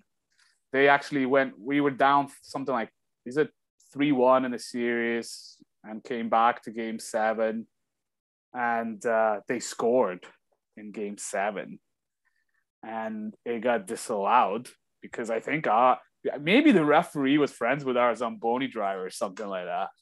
Oh, they they were having some dealings. Let's put it this way. Something something was going on. I don't Something's know. up.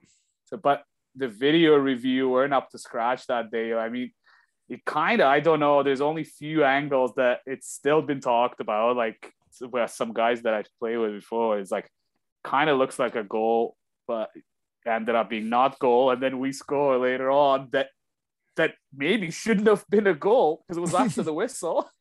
So And you guys complete- win the championship with that goal.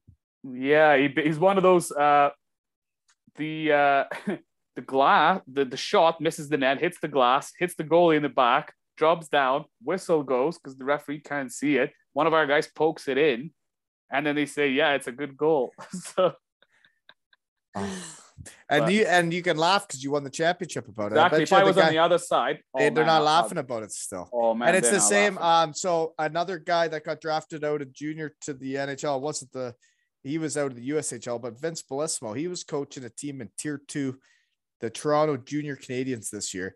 And I watched the highlights of this game, and his team got hosed so bad by this disallowed goal.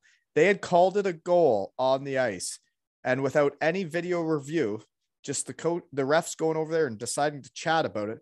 They then change their mind and they they lose the game, and the other team goes down and scores, and that shit sticks with you for life, right? You're either won or you're lost. It is. I know. I shouldn't be laughing because I've ran into some of these guys. you can laugh about it because you on the opposing team. I have run into them in a few pubs in my day, like around Toronto area, like, and yeah, they're still sour and heartbroken about it. Sour. But the thing is, I've been on on opposite stick too. it happens, it- uh, it- that, and that's what the do they game. say? It's all washes out in the wash, eh? Yeah, that's right. It all works itself out in the wash, but sometimes it doesn't when you lost or won that game. But okay, so then you're five and six. It's your two years of the coast. San Diego Gulls. You ran amok. You did really well there. I don't. I don't have it written. That was a lockout year, if I if I remember. Really? It was a lockout year. Yeah, we had a couple NHL guys with us. It's Smith. Uh, forgot the guys who. Which Smith? Now you're gonna tell me. I don't need to He, ask. he was a questions. centerman for uh, uh, San, San Jose at the time. Pretty good player. Mm, Sorry, not Smith. Why did I say Smith? I Um, don't know. I I only had one glass of wine. Well, uh, Curtis another. Brown. Brown. Oh, number thirty-seven. Yeah, exactly. Little guy, Buffalo. Saber. Yeah, I know him. Yeah, yeah. Yeah. Um, then you played also for the Long Beach Ice Dogs. So that's pretty strategic. You're in two pretty nice places, San Diego and Long Beach. eh? Yeah, look at the record. I, I went at I, I You knew what to you were doing, eh? I, yeah, I was like, I'm done with this. I'm gonna go play, try to play in Florida, then Texas, then California. So, yeah, Yeah. You wanted to be in shorts. yeah. yeah. Enough's enough, right? And this is Oh, where I I, guess blow. you're in, yeah, you're in Laredo. this is where I blow out my knee in in in Long Beach. The first twelve games. So that's my good. question. You played 13 games played. Yeah, That's this it. is where I go and completely like full knee reconstruction, meniscus, ACL, all the works. Really? Um, and then yeah, and then I work hard to get back, try to make it back into the playoffs in the same season. I'm ready to go. I'm like, put me in, coach. And I said, no, we're not. We're not taking a chance and paying another fifty grand for the surgery. You're like, you're done? I'm like, oh, so this is why I'm like, okay, I'm done with this now. I'm going to Europe. That's how I ended up in Cardiff. And that is was one of the research team's question was how do you decide to end up going to Cardiff though, which makes sense. But how does it was- Cardiff take the chance on you? Because you just had the knee surgery. Yeah, I'm just coming on. I, so again, I'm at that point where I'm thinking I either going to be able to come back um, or not. So I'm just going to try Europe for a year for an adventure. Uh, and now we're 15 years in with the house, family, the dog, the kids, the mortgage, and so Uh, you so liked the- it. the knee work. The knee worked out. The knee was fine. Yeah. So um, but how do you get to Cardiff? How who who sets that up? Your agent? Yeah, my agent, I guess, had some couple of contacts in Europe. I was supposed to go to Manchester. I think forgot who was there, Tony Hand or something, and that somehow fell through. I don't know. And then and then Cardiff called, and yeah, it, I literally you're- didn't know. so I think your first season in Europe is a player's biggest. Your first year over there, whether you make a splash or they're just like, Nope. Let's move on. There's lots of them out there. Your first year, 62 points in 52 games played, 29 goals, and 105 penalty minutes. So do you fight people? No, I kind of like I end up fighting like once or twice a year when it's completely necessary, but I wouldn't call myself as a fighter. So what are you getting Uh, 105 penalty minutes doing? I guess I was getting like playing North American style of hockey Mm-hmm. and maybe getting over, you know, carried away, maybe with some tens. Right. I don't know if it was tens, but it was. I think it was maybe a couple of suspensions. I don't know. Well, so your first year over there, though, you really like you do. Ha- you could you where- could say you ran amok. Yeah, this is where I feel like I need to impress. Like it's the first year, and it started. And off you're having fun, probably. I was having lots of fun. Um, we didn't play a home game till Christmas time because we had no rink. I show up here, there's actually no hockey rink. I didn't do any research. Is this all. right in between the John Lewis place and then the BBT? This is I'm here for the first year of BBT. Okay. and it's this not is- ready. They don't and have the, they don't ready, have the so- tent up for the well, I. I didn't ask that question when I spoke to the coach because I naturally thought if they try to sign me, they have a hockey rink. So I so I kind of showed up and I was being driven into Cardiff, and then we were going past, and he goes, "That's the hockey rink," and it was literally four pillars coming onto the ground. There was like literally nothing around it. I was like, "What? You you joking me, right?" It's like, "No, no, but don't worry, you'll be ready in five weeks." Well, it didn't happen in five weeks. The the four and a half months later, um, yeah, we didn't play a, uh, a home game till like Christmas time. When this where the real fun came in because so second practice? in Bristol, we had to Mhm. drive to Bristol twice a week. So that was- Bristol has a rink. I didn't. I thought we drove to Swindon to practice. Bristol had a rink. It was just like absolute shithole, that which got torn down after. Ah, because we when we didn't have ice in Cardiff, we had to drive all the way to Swindon. Yeah, I remember doing that shit. Oh boy, you got to go. What's up? no, no, I just I just saw the phone and I said, should I cut it off and take a pause? And she said, no, no, please keep going. She's watching Swan Lake. What's that? The play Swan Lake. You don't know the ballet? You don't watch your ballet? No, No, yeah, I only Yes. talk to dudes in my shed. yeah, yeah, yeah. Google Google Swan Lake. Okay. She loves. She must be drunk. I don't know. Yeah, well, whatever. She's in her shed. yeah, exactly. Hey, she's in her honey hole, so am I. There you go. We're all having fun. It's a good day for living, folks.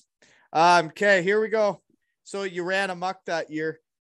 Guys that were on the team, Voth and Richie. Richie's on the team way back then, eh? Richie still was. He was. He was his like tenth year when I just came in. and he still looks the same. yeah, exactly. I haven't Like- sent you my pictures yet. One of my pictures is with Richie. He's got and, and for anybody that doesn't know Mark Richardson, there's no way he is not the most consistent professional hockey player in the world. but he won't like now without without joking he was like obviously younger he was they, him and his brother actually his brother was in the team very like young kids young brits um but consistency was always there but he's gradually slower and slower and slower he just kept going up and up it's like fine wine i know it sounds cheesy but And he's still better, doing it. It's he's still doing it it's weird. incredible I know. incredible I heard about his diet when uh, I was with Cardiff. So I play the first year. I do my normal stuff. And then after that year, Lord was like, "Eh, you got to do this, you got to do that. You can't eat this. And I had to actually send him everything that went in my mouth every day of the week for like a couple weeks. I fudged the numbers. so They were they weren't legit. I sent him So you kind of screw you, you kind of screwed you because he was so good. Like it's one of those you know when you're running when you're running and you're getting in the preseason the camp somewhere and this one guy just goes so hard and it makes you look bad. yeah. So you kind of like made you look bad. Well, so then Richie sent his diet to Lordo, what he's eating every day and how perfect of a human he is. And Lordo sent it to the whole team. It's like, you got to be more like this. And I'm like, Oh, I can't. That's not me. I, I can't do that. I would have hated Richie for this. I needed the sauce on the ribs. And like, I got, when I sent him the fudge numbers, I had put, um, like, I had eight eggs. and he sent it to this dietitian dude, and he's telling me I couldn't even eat eggs, and I'm like, okay, you lost You know, me there. you know you're in trouble when you can't even eat eggs. yeah, you've lost me there. Sorry, I'm not listening anymore. Next thing you know, you're gonna be eating mackerel out of the Oh, tin and all like that. Matthew Myers, that's Yeah, sick Matthew. puppy. Good gosh. Can't wait to go for July 2nd, folks, and July 1st, the dinner. I guess I'm gonna have to get fancy pants on and like my nice shoes for that one. You know, I think I gotta dress up for that. Um, I'm not even gonna bring it up because I don't know if you're going, I don't know if you've been asked, I don't know anything about it, and I don't know if you've been announced, right? So can't ask that shit. Can I? I don't know. You can if you. I didn't even know what to say.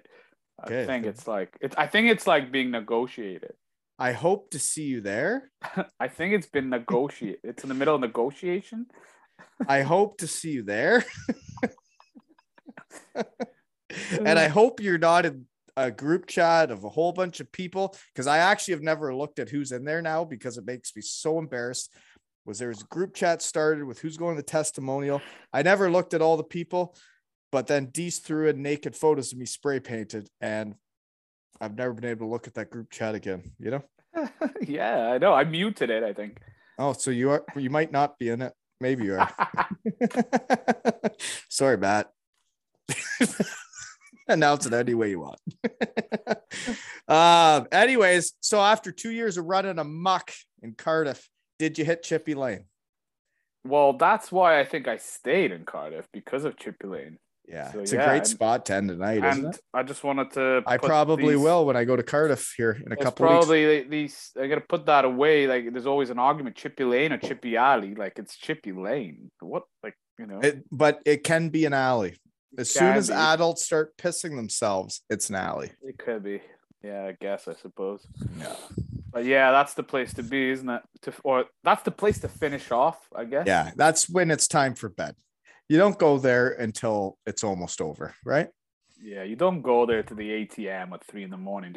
I, do you know what? I don't think ATM should be open at three in the morning. What, what good reason would you ever take money at three a.m. in the morning for? Like, is there any good reason ever? I don't. I wouldn't think so unless you're going to Chippy Lane. That's stupid. That's my idea. They should just not open ATMs. It's like midnight is the last. Well, now you get crypto and stuff involved. Who knows what's going on with That's money? true. Talk about Pat Curcio. The one episode. Sorry for burping the mic, folks. It's Sunday afternoon. We're having a time. The family went to the movies and they didn't invite me. they went with another family, so I get to cam to the shed. uh, okay, so you did go to Chippy Lane. What would be your order? So my order, like I got introduced to uh Bet you there's Chicken- different restaurants back when you started running them up there. no, eh? it was more. It, no, it was way more simpler than that. There was one restaurant at the top of the street and the one restaurant at the bottom, and there was one in the middle. I never made it to the middle because no matter what angle I came at, I couldn't walk past the Past first. the I f- just As soon as you see meat on a stick, yeah, I'm in. Like it's I was go in. time. So yeah. so yeah, chicken, chips, cheese, gravy, and garlic mayo. So all together, like the chicken together, and everything, everything together. To, to be honest, it was like that a bit of a, like a soup.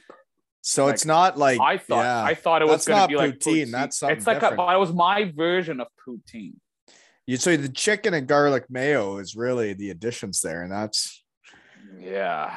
So I'm interested was- what garlic mayo and uh, gravy combine like. But do you even remember what you eaten at that point? Well, not always, but I Yeah, I mean, you you want to enjoy it. So yeah, but fun fact yesterday okay this is what pissed me off this weekend. My daughter and i um we made homemade pasta. I we we did it right from scratch full go made the the whole deal did a great job and then i put it into not boiling enough hot water. It was lukewarm and it all fucking combined into a big pile of bullshit and I was so angry. We put in hours of work into making this fresh pasta, and then I fucked it up. sounds like our careers. Well, you know, you do your best. The ingredients were there. I just didn't know what to do. I The didn't know ingredients the water had to be Yeah. boiling right away. yeah. Thought we could ease into that. yeah, exactly. Fuck. But yeah, anyways, yeah, that's my piss off. But garlic mayo and chicken, okay. Um, Yeah, but the thing is, poutine, I- that's weird. Yeah, but Sorry, the man. reason I did it, I I had trouble finishing the whole thing normally, but it was really good in the morning. I wake up and that was my go-to thing. The all the sauce will just you know marinate with all the chips and you just go and it would literally solidify in this one solid thing. Are you microwaving it or just getting right into it? I'm getting right into it right in the morning. Is that right? Like a cold pizza style. Yeah, just right. Fork's probably still in The- the in the top of the carton. you Yeah, know? the white like plastic fork is ready to I, go. when you have to fight with like a taxi cab driver because he's not letting you take your soup with you. I tell you, the cab drivers there could be just they could be Anal. mean, they could be meanie weenies. they, they're a bit anal. Not Yeah. gonna lie to you. they didn't like food in the cars because you want to go to Chippy Lane, but you know you got strict timelines with kids and school and Yeah, hockey, And and you're like, okay, I'm gonna get a kebab, I'm gonna hop in a cab. Nobody's giving me a ride. Yeah. I'm like, really? There's 20 Yeah, of but- you lined up in a line, and nobody will drive me with fucking food.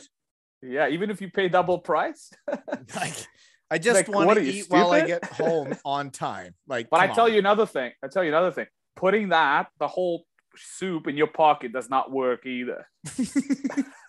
I tried. It doesn't work. in your pocket. I was hiding it. Like, yeah, like I one time I put it in on the inside, I had like this big jacket and like the big inside pocket. So I just kind of try to put in there, like try try to keep it level, but it doesn't stay level. I do just- know what you mean. It was, it was a disaster. You'll do whatever you can. You want to Yeah. have that when you get home and you want to get that in the cab.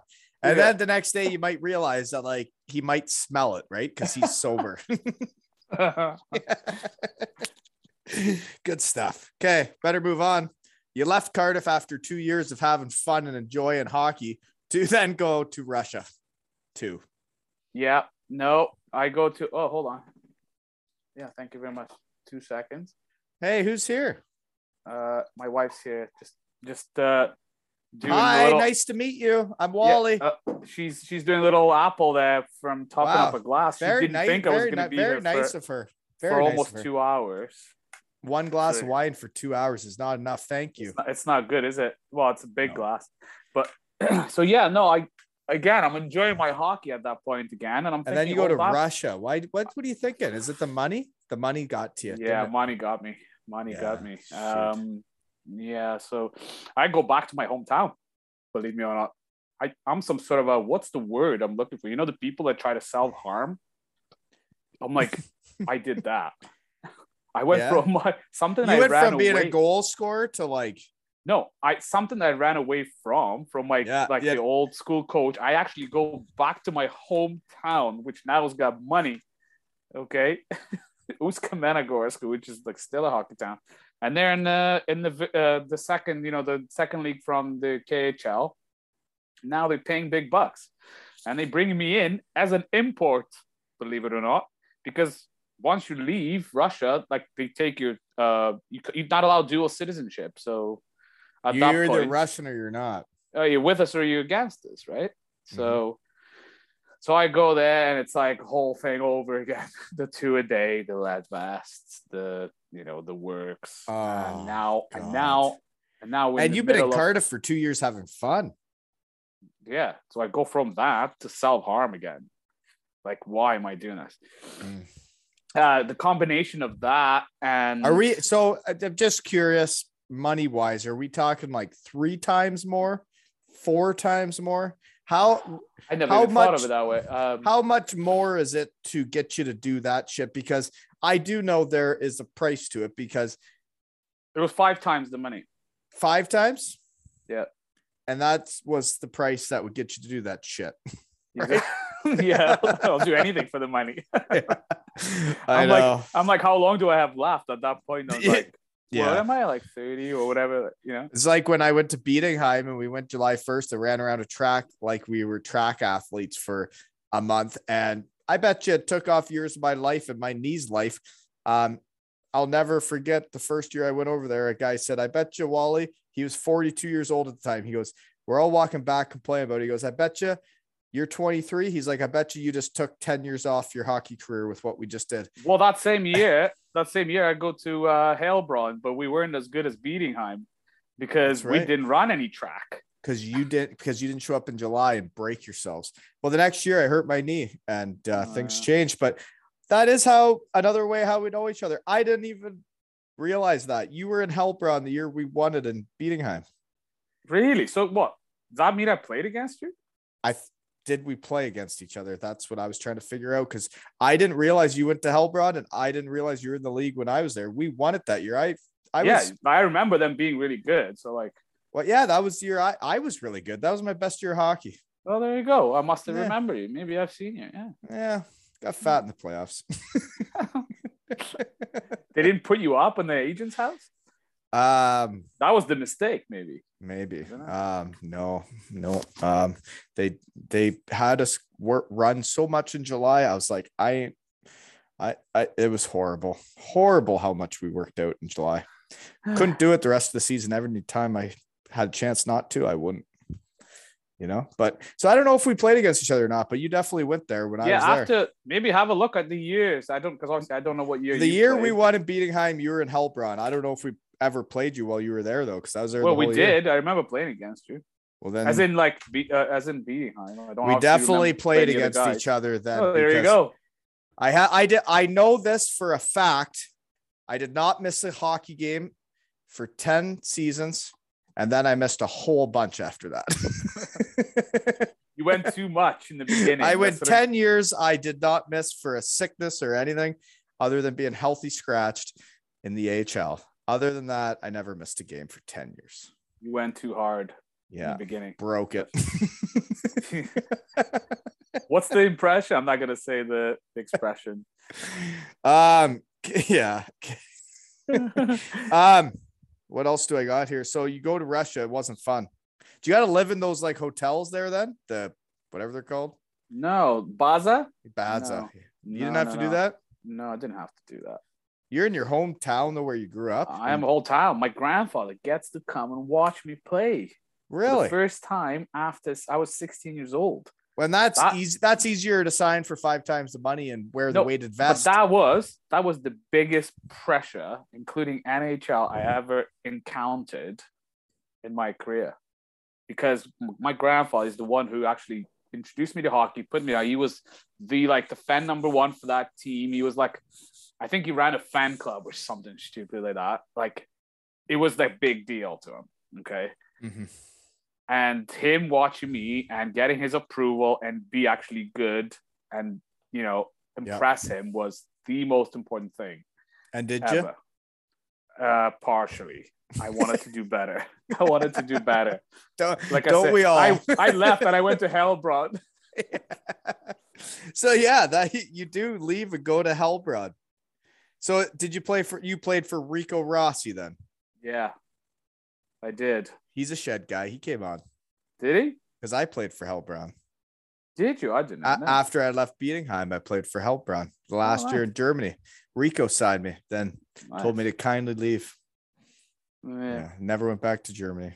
Uh, Yeah. It was a strange. It was a really weird. They when we finished our season, they just literally brought in the whole new team. They just that's the turnover of players is incredible. I, Same thing happened to me when I was there was if you don't win, they have their Germans are going to bring back, but the imports yeah, German's still the same. can pretty well switch all them. Yeah. yeah. And they did. And you know, it's okay. I know why. There's a lot of us, right? Um, so you go to Heilbronn. What'd you think of that place? I enjoy myself. I enjoy myself. It's it's a small, quiet town. I guess there's not much going on, but I found a way. I'm interested where you're living and everything, but we're not gonna get into that. There's too much shit to get cover. After that, then that season, right? You guys get put out first round. Then you go to uh Cardiff for five straight years again. There you go. I go back to my comfort zone. Um, I'm like, right, enough now. Yeah. I think I'm just gonna, you know, I need like a base somewhere. Why did you leave the Ru- Russia? Why'd you leave? well, go to the? Russia thing, Russia was crazy because I was the last import to leave because they they parted ways with the other two imports quicker than that. But it was I don't know if you remember, it was a big uh, credit crunch back in whatever the year was, and Oh our yeah. team is sponsored by a steel um, factory, which was absolutely on their ass, where people like picketing outside, they weren't getting paid yet. They got a hockey team. Yeah, they got a hockey team with imports that getting paid five times more than they should have got paid probably. Yeah, yeah. I do know what you're talking about because in Bietigheim with the Steelers, we were getting paid a little bit more than we probably should too. And um, that was all about going up to the DL and we were going to win a championship. And then we did win the championship. And then we never got to go up because they had no money because we were sponsored by Porsche. That was the credit crunch that the last one was a big one. And uh, we all got asked to take pay cuts. Uh, in my case the more you were making the more pay cut they were been asked to make. So in my case they asked me to take 80% pay cut. So that wasn't gonna bode well. So i wasn't gonna 80% pay cut. yeah exactly exactly. So i wasn't gonna stay there and do two a day in the lead vest for Twenty percent of the deal. same money i would be making in cardiff Yeah, and go to Chippy Lane. and having fun and going to Chippy Yeah. Lane and running amok. yeah. so What a mess. That makes a lot of sense now. When you talk to people, their careers make way more sense. Um, so okay, so then Heilbronn, that happens. They switch the team like they do when they lose, and they've switched their team for 20 to 30 years every they se- brought you instead again. Did you? you so you fired me again? I didn't know. I didn't go. I didn't go that year. I didn't go till 2000. Ah, okay. Like that. No, Bietigheim liked me for at least three more years, and then they're like, "Nah, you got to go." Ah, okay, all right. Then I went. Yeah, it was in that lockout, the next lockout.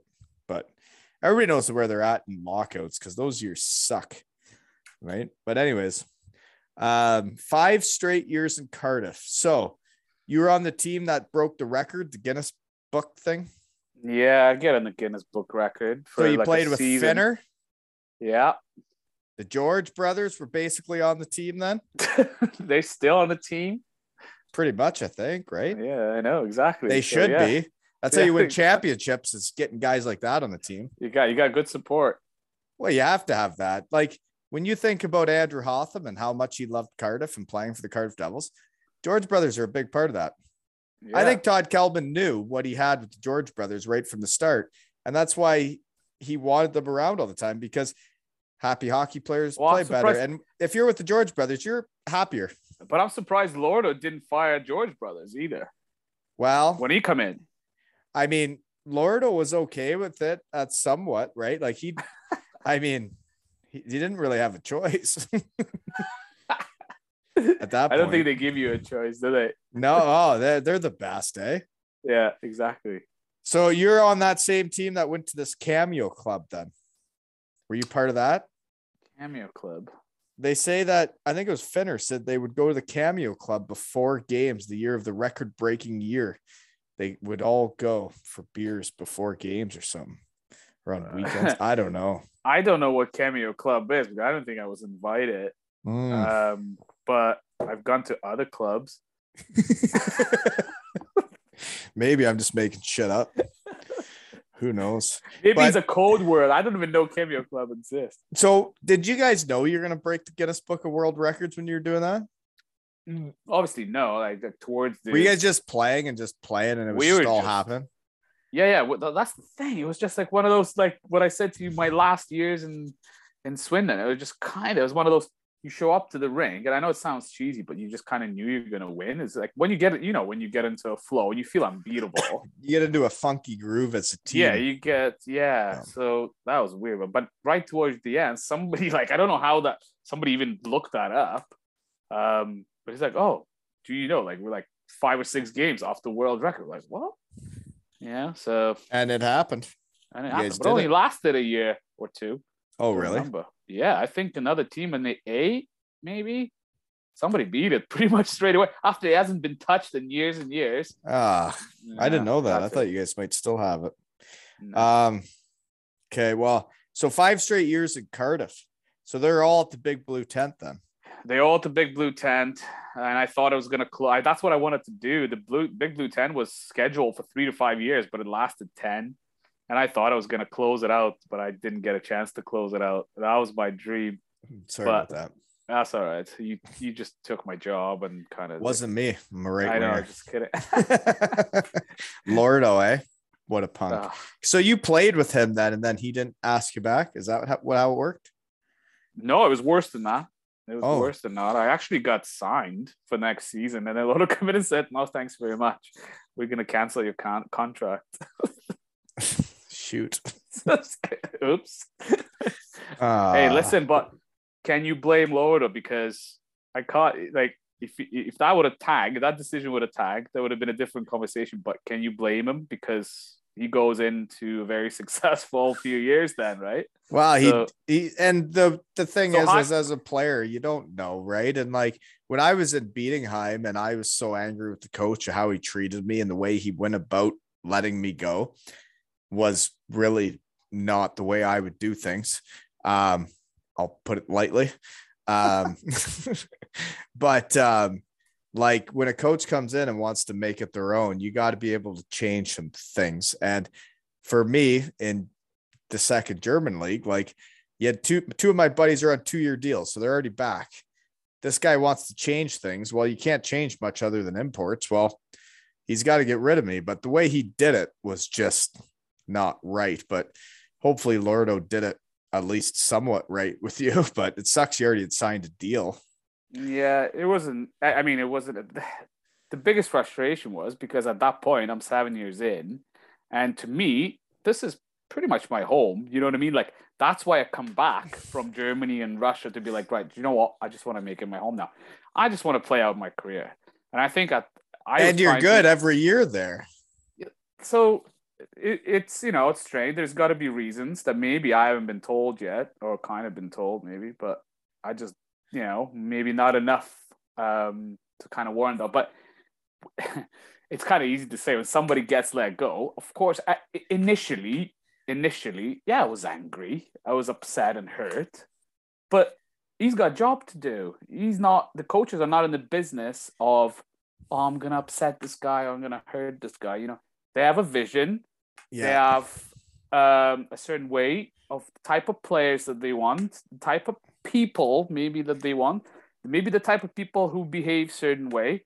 So, and if the, if the people don't behave certain way, maybe they're not, they can't be part of that vision. So I respect that part. Mhm. So, but yeah, nevertheless, it was hurtful. But I, I think at the, I tried to even negotiate my way back. I said, I think I said I wouldn't even play for free, because one of the like sponsors said, The- actually you can work for me um and i was gonna do a kind of like play i even said you can have me as an extra forward like i tried everything i just didn't want to go anywhere 'cause I just wanted to live sure. here. like i just want i don't want to relocate now i've met my wife like i don't want to you know be long doing the long So we haven't thing. had a love story in a while. She brought you the glass of wine. Still loves you. So 10 where'd you- years in 10 where'd, years in where'd man. you meet her? And by the way, Walton's married 13 years tomorrow. there you go there Yeah. you go you guys going strong well i've been introduced to uh to kate my wife through gerad adams my coach Ah, he did. He's a good scout. He's he's doing now. He's like a full thing. He's on Boney Drive, uh, like a, uh party liaison. he was the guy I talked to when I was trying to decide where I was going in the UK. He was with Sheffield, and I was Yeah, with yeah. No, yeah. he had a successful career as coach. Yeah. yeah. So, but he did a good job hooking me up too. Oh, good. That's great. That's that's I love love stories. Okay. Um, well that's uh yeah, Cardiff is a special place. You met your wife there. You're still Exactly. living there then. Exactly. That's the problem. It was a special place. I just didn't want to go anywhere. But hey, The hockey world's still hockey a world business, right? is a business, and you gotta respect it for whoever runs the show. And that's And it all is about who you put in charge, what it's going to be like. Who's your head coach? Who's the guy in charge? Like, it is a big decision each year, right? It is what it is. If you imagine we dissect our careers now, Oh, we'd be sitting God. here. We'd be talking here for like months. Dude, we could talk for a long time. I already can figure that out. I just met you. Can we just become best friends? Or I wouldn't go. Well, I we tried kind to. like we kind of like have similarities, don't we? Little yeah, bit. a little I'm- bit. There's some there, but like you, you were growing up in Kazakhstan. I was in Elmira. hey, what in Kazakhstan? Now we here. You know? Yeah. uh, sh- okay. So then you go to the Telford Tigers the year that I go to Cardiff, right? So you do your five years. Um, I don't know what else we should talk about there. Yeah, I go for I go for the big fish in a small pond now, like the But so- classic. so I'm and- to- That's one thing that I think hockey fans that who knows where they're from that listen to this shit, but um, you can only play in that second league in the UK if you have a passport non-North American or no, something, the, right? the the rules swapping and changing almost every year. At the time, it was like they've expanded it to like six or five imports. So all of a sudden, right now like- there is like real ones no, now it's like two or three. because I remember Doug. Clarkson had to have his like UK passport. Yeah, so that's where this is where it benefited me because I've got my British pass now at that point, and they've opened you up. You got your British pass too. I got my British passport, yeah. So now, actually, there's two years in um, Swindon where I wasn't even an import. So like I'm a Brit, so you can imagine. Really? Um, yeah, so I. so is like- the EIHL sniffing around again? Or I guess you're still an import in that league, though, Yeah, right? not league. I was still an import. Yeah, that makes no sense. exactly. Nothing makes sense. No. So I have to navigate and kind of like to, to go see like where I kind of fall in. Sorry, UK hockey. If you got holes in your game, the shed's gonna find them. My bad. Exactly. You just got exposed. and I did think about this, okay? And I know why they do it now. And they could get upset with me if they want, all the big dogs in UK hockey. Okay. The reason they do that, that those non British imports are still imports, but they got the British pass, like an Evan Mosey. Hmm. I think they do it to protect themselves from paying guys too much. They've made this rule that they're still imports so Todd Kelman and David Sims don't get into a pissing match and decide to pay Evan Mosey way too much money because he's actually a Brit now and not an import. you just went one step ahead of me where like I don't give a shit about politics, especially in hard. Like, But I'm then I think in the shed, when you start talking around, you're like, well, I think I see it now. I think I see why yeah, they I- make these rules now. I They're mean, protecting themselves from getting into a pissing match over how much to just- pay those guys. it just makes sense. But at this point, I'm just so fed up and angry with the whole mm. thing. I, I just went. wanted to. I I went through all that. You yeah, just gotta I'm go just to your shed and talk about it. I. So what I did, I just went to Swindon and trying to like just enjoy myself and play as hard as I can and just literally just enjoy it. And did you play with Chris Jones there? Of course I did. I was on the road CJ with just got married. Yeah, yeah. I was on the road with him pretty much every game. Or He's a good player. He's week, one of those yeah. guys that in the EIHL, if that guy gets No. more ice time, right? but that's what benefited him is he's been playing like first line minutes, second line minutes all of a sudden, and he's matured, and I think he should have been back in the elite league, but whatever. Yeah, no, he like that guy could play. I thought he was a player, right? For a young He punk. is, Yeah. he is. But uh, we all had got our situation, and now he's getting like older. You look at him, just getting married. Yeah, Um, we so do all get gotta- older, don't you we? You got to do what you got to do. Like, I don't think elite league allows you to have two jobs. Really, it's a more full time commitment. Whereas in the second league, is. you can make double money, right? right, because then you're working and playing. Exactly. Yeah. Mm, So never got into that honey hole. the older you getting, the the money becomes more and more important because you now you got wives and kids and mortgages. and it does matter. The how much you're getting paid does matter then, right? It does. it does. yeah. I I wished I hope it didn't matter, but it does.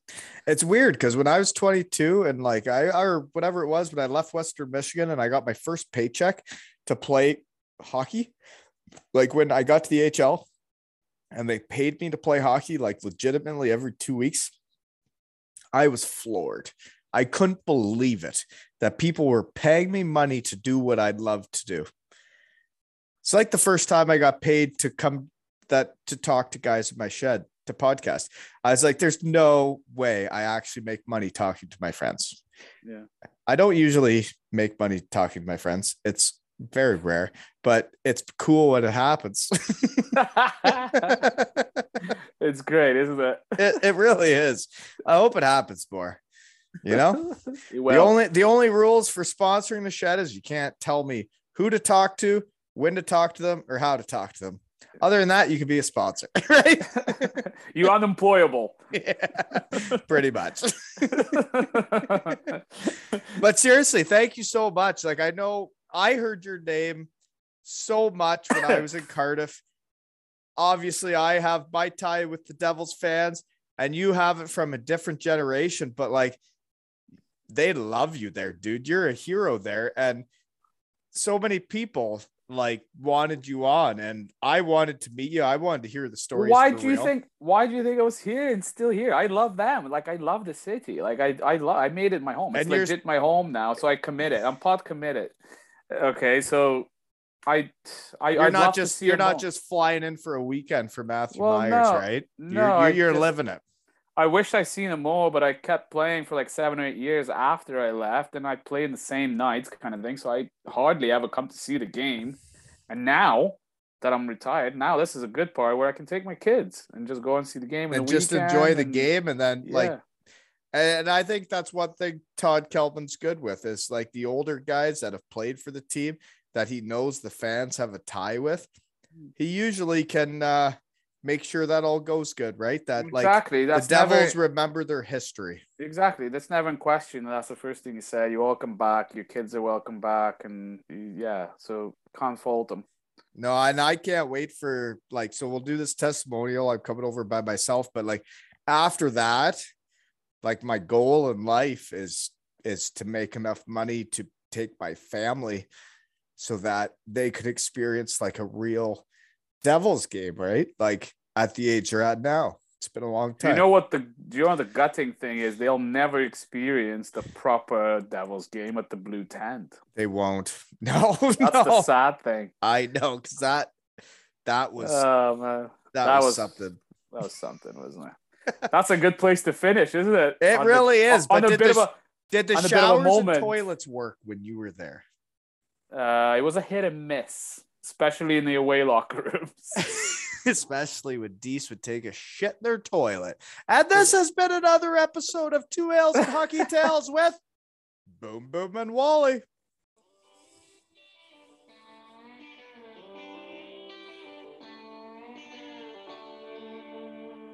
Some people clap on a one and three. Some people clap on a two and four. Some people don't join at all because they got no rhythm, and that's all right. Some people they drink too much. Some people don't drink enough. Some people are just like me. I hope y'all forgive them.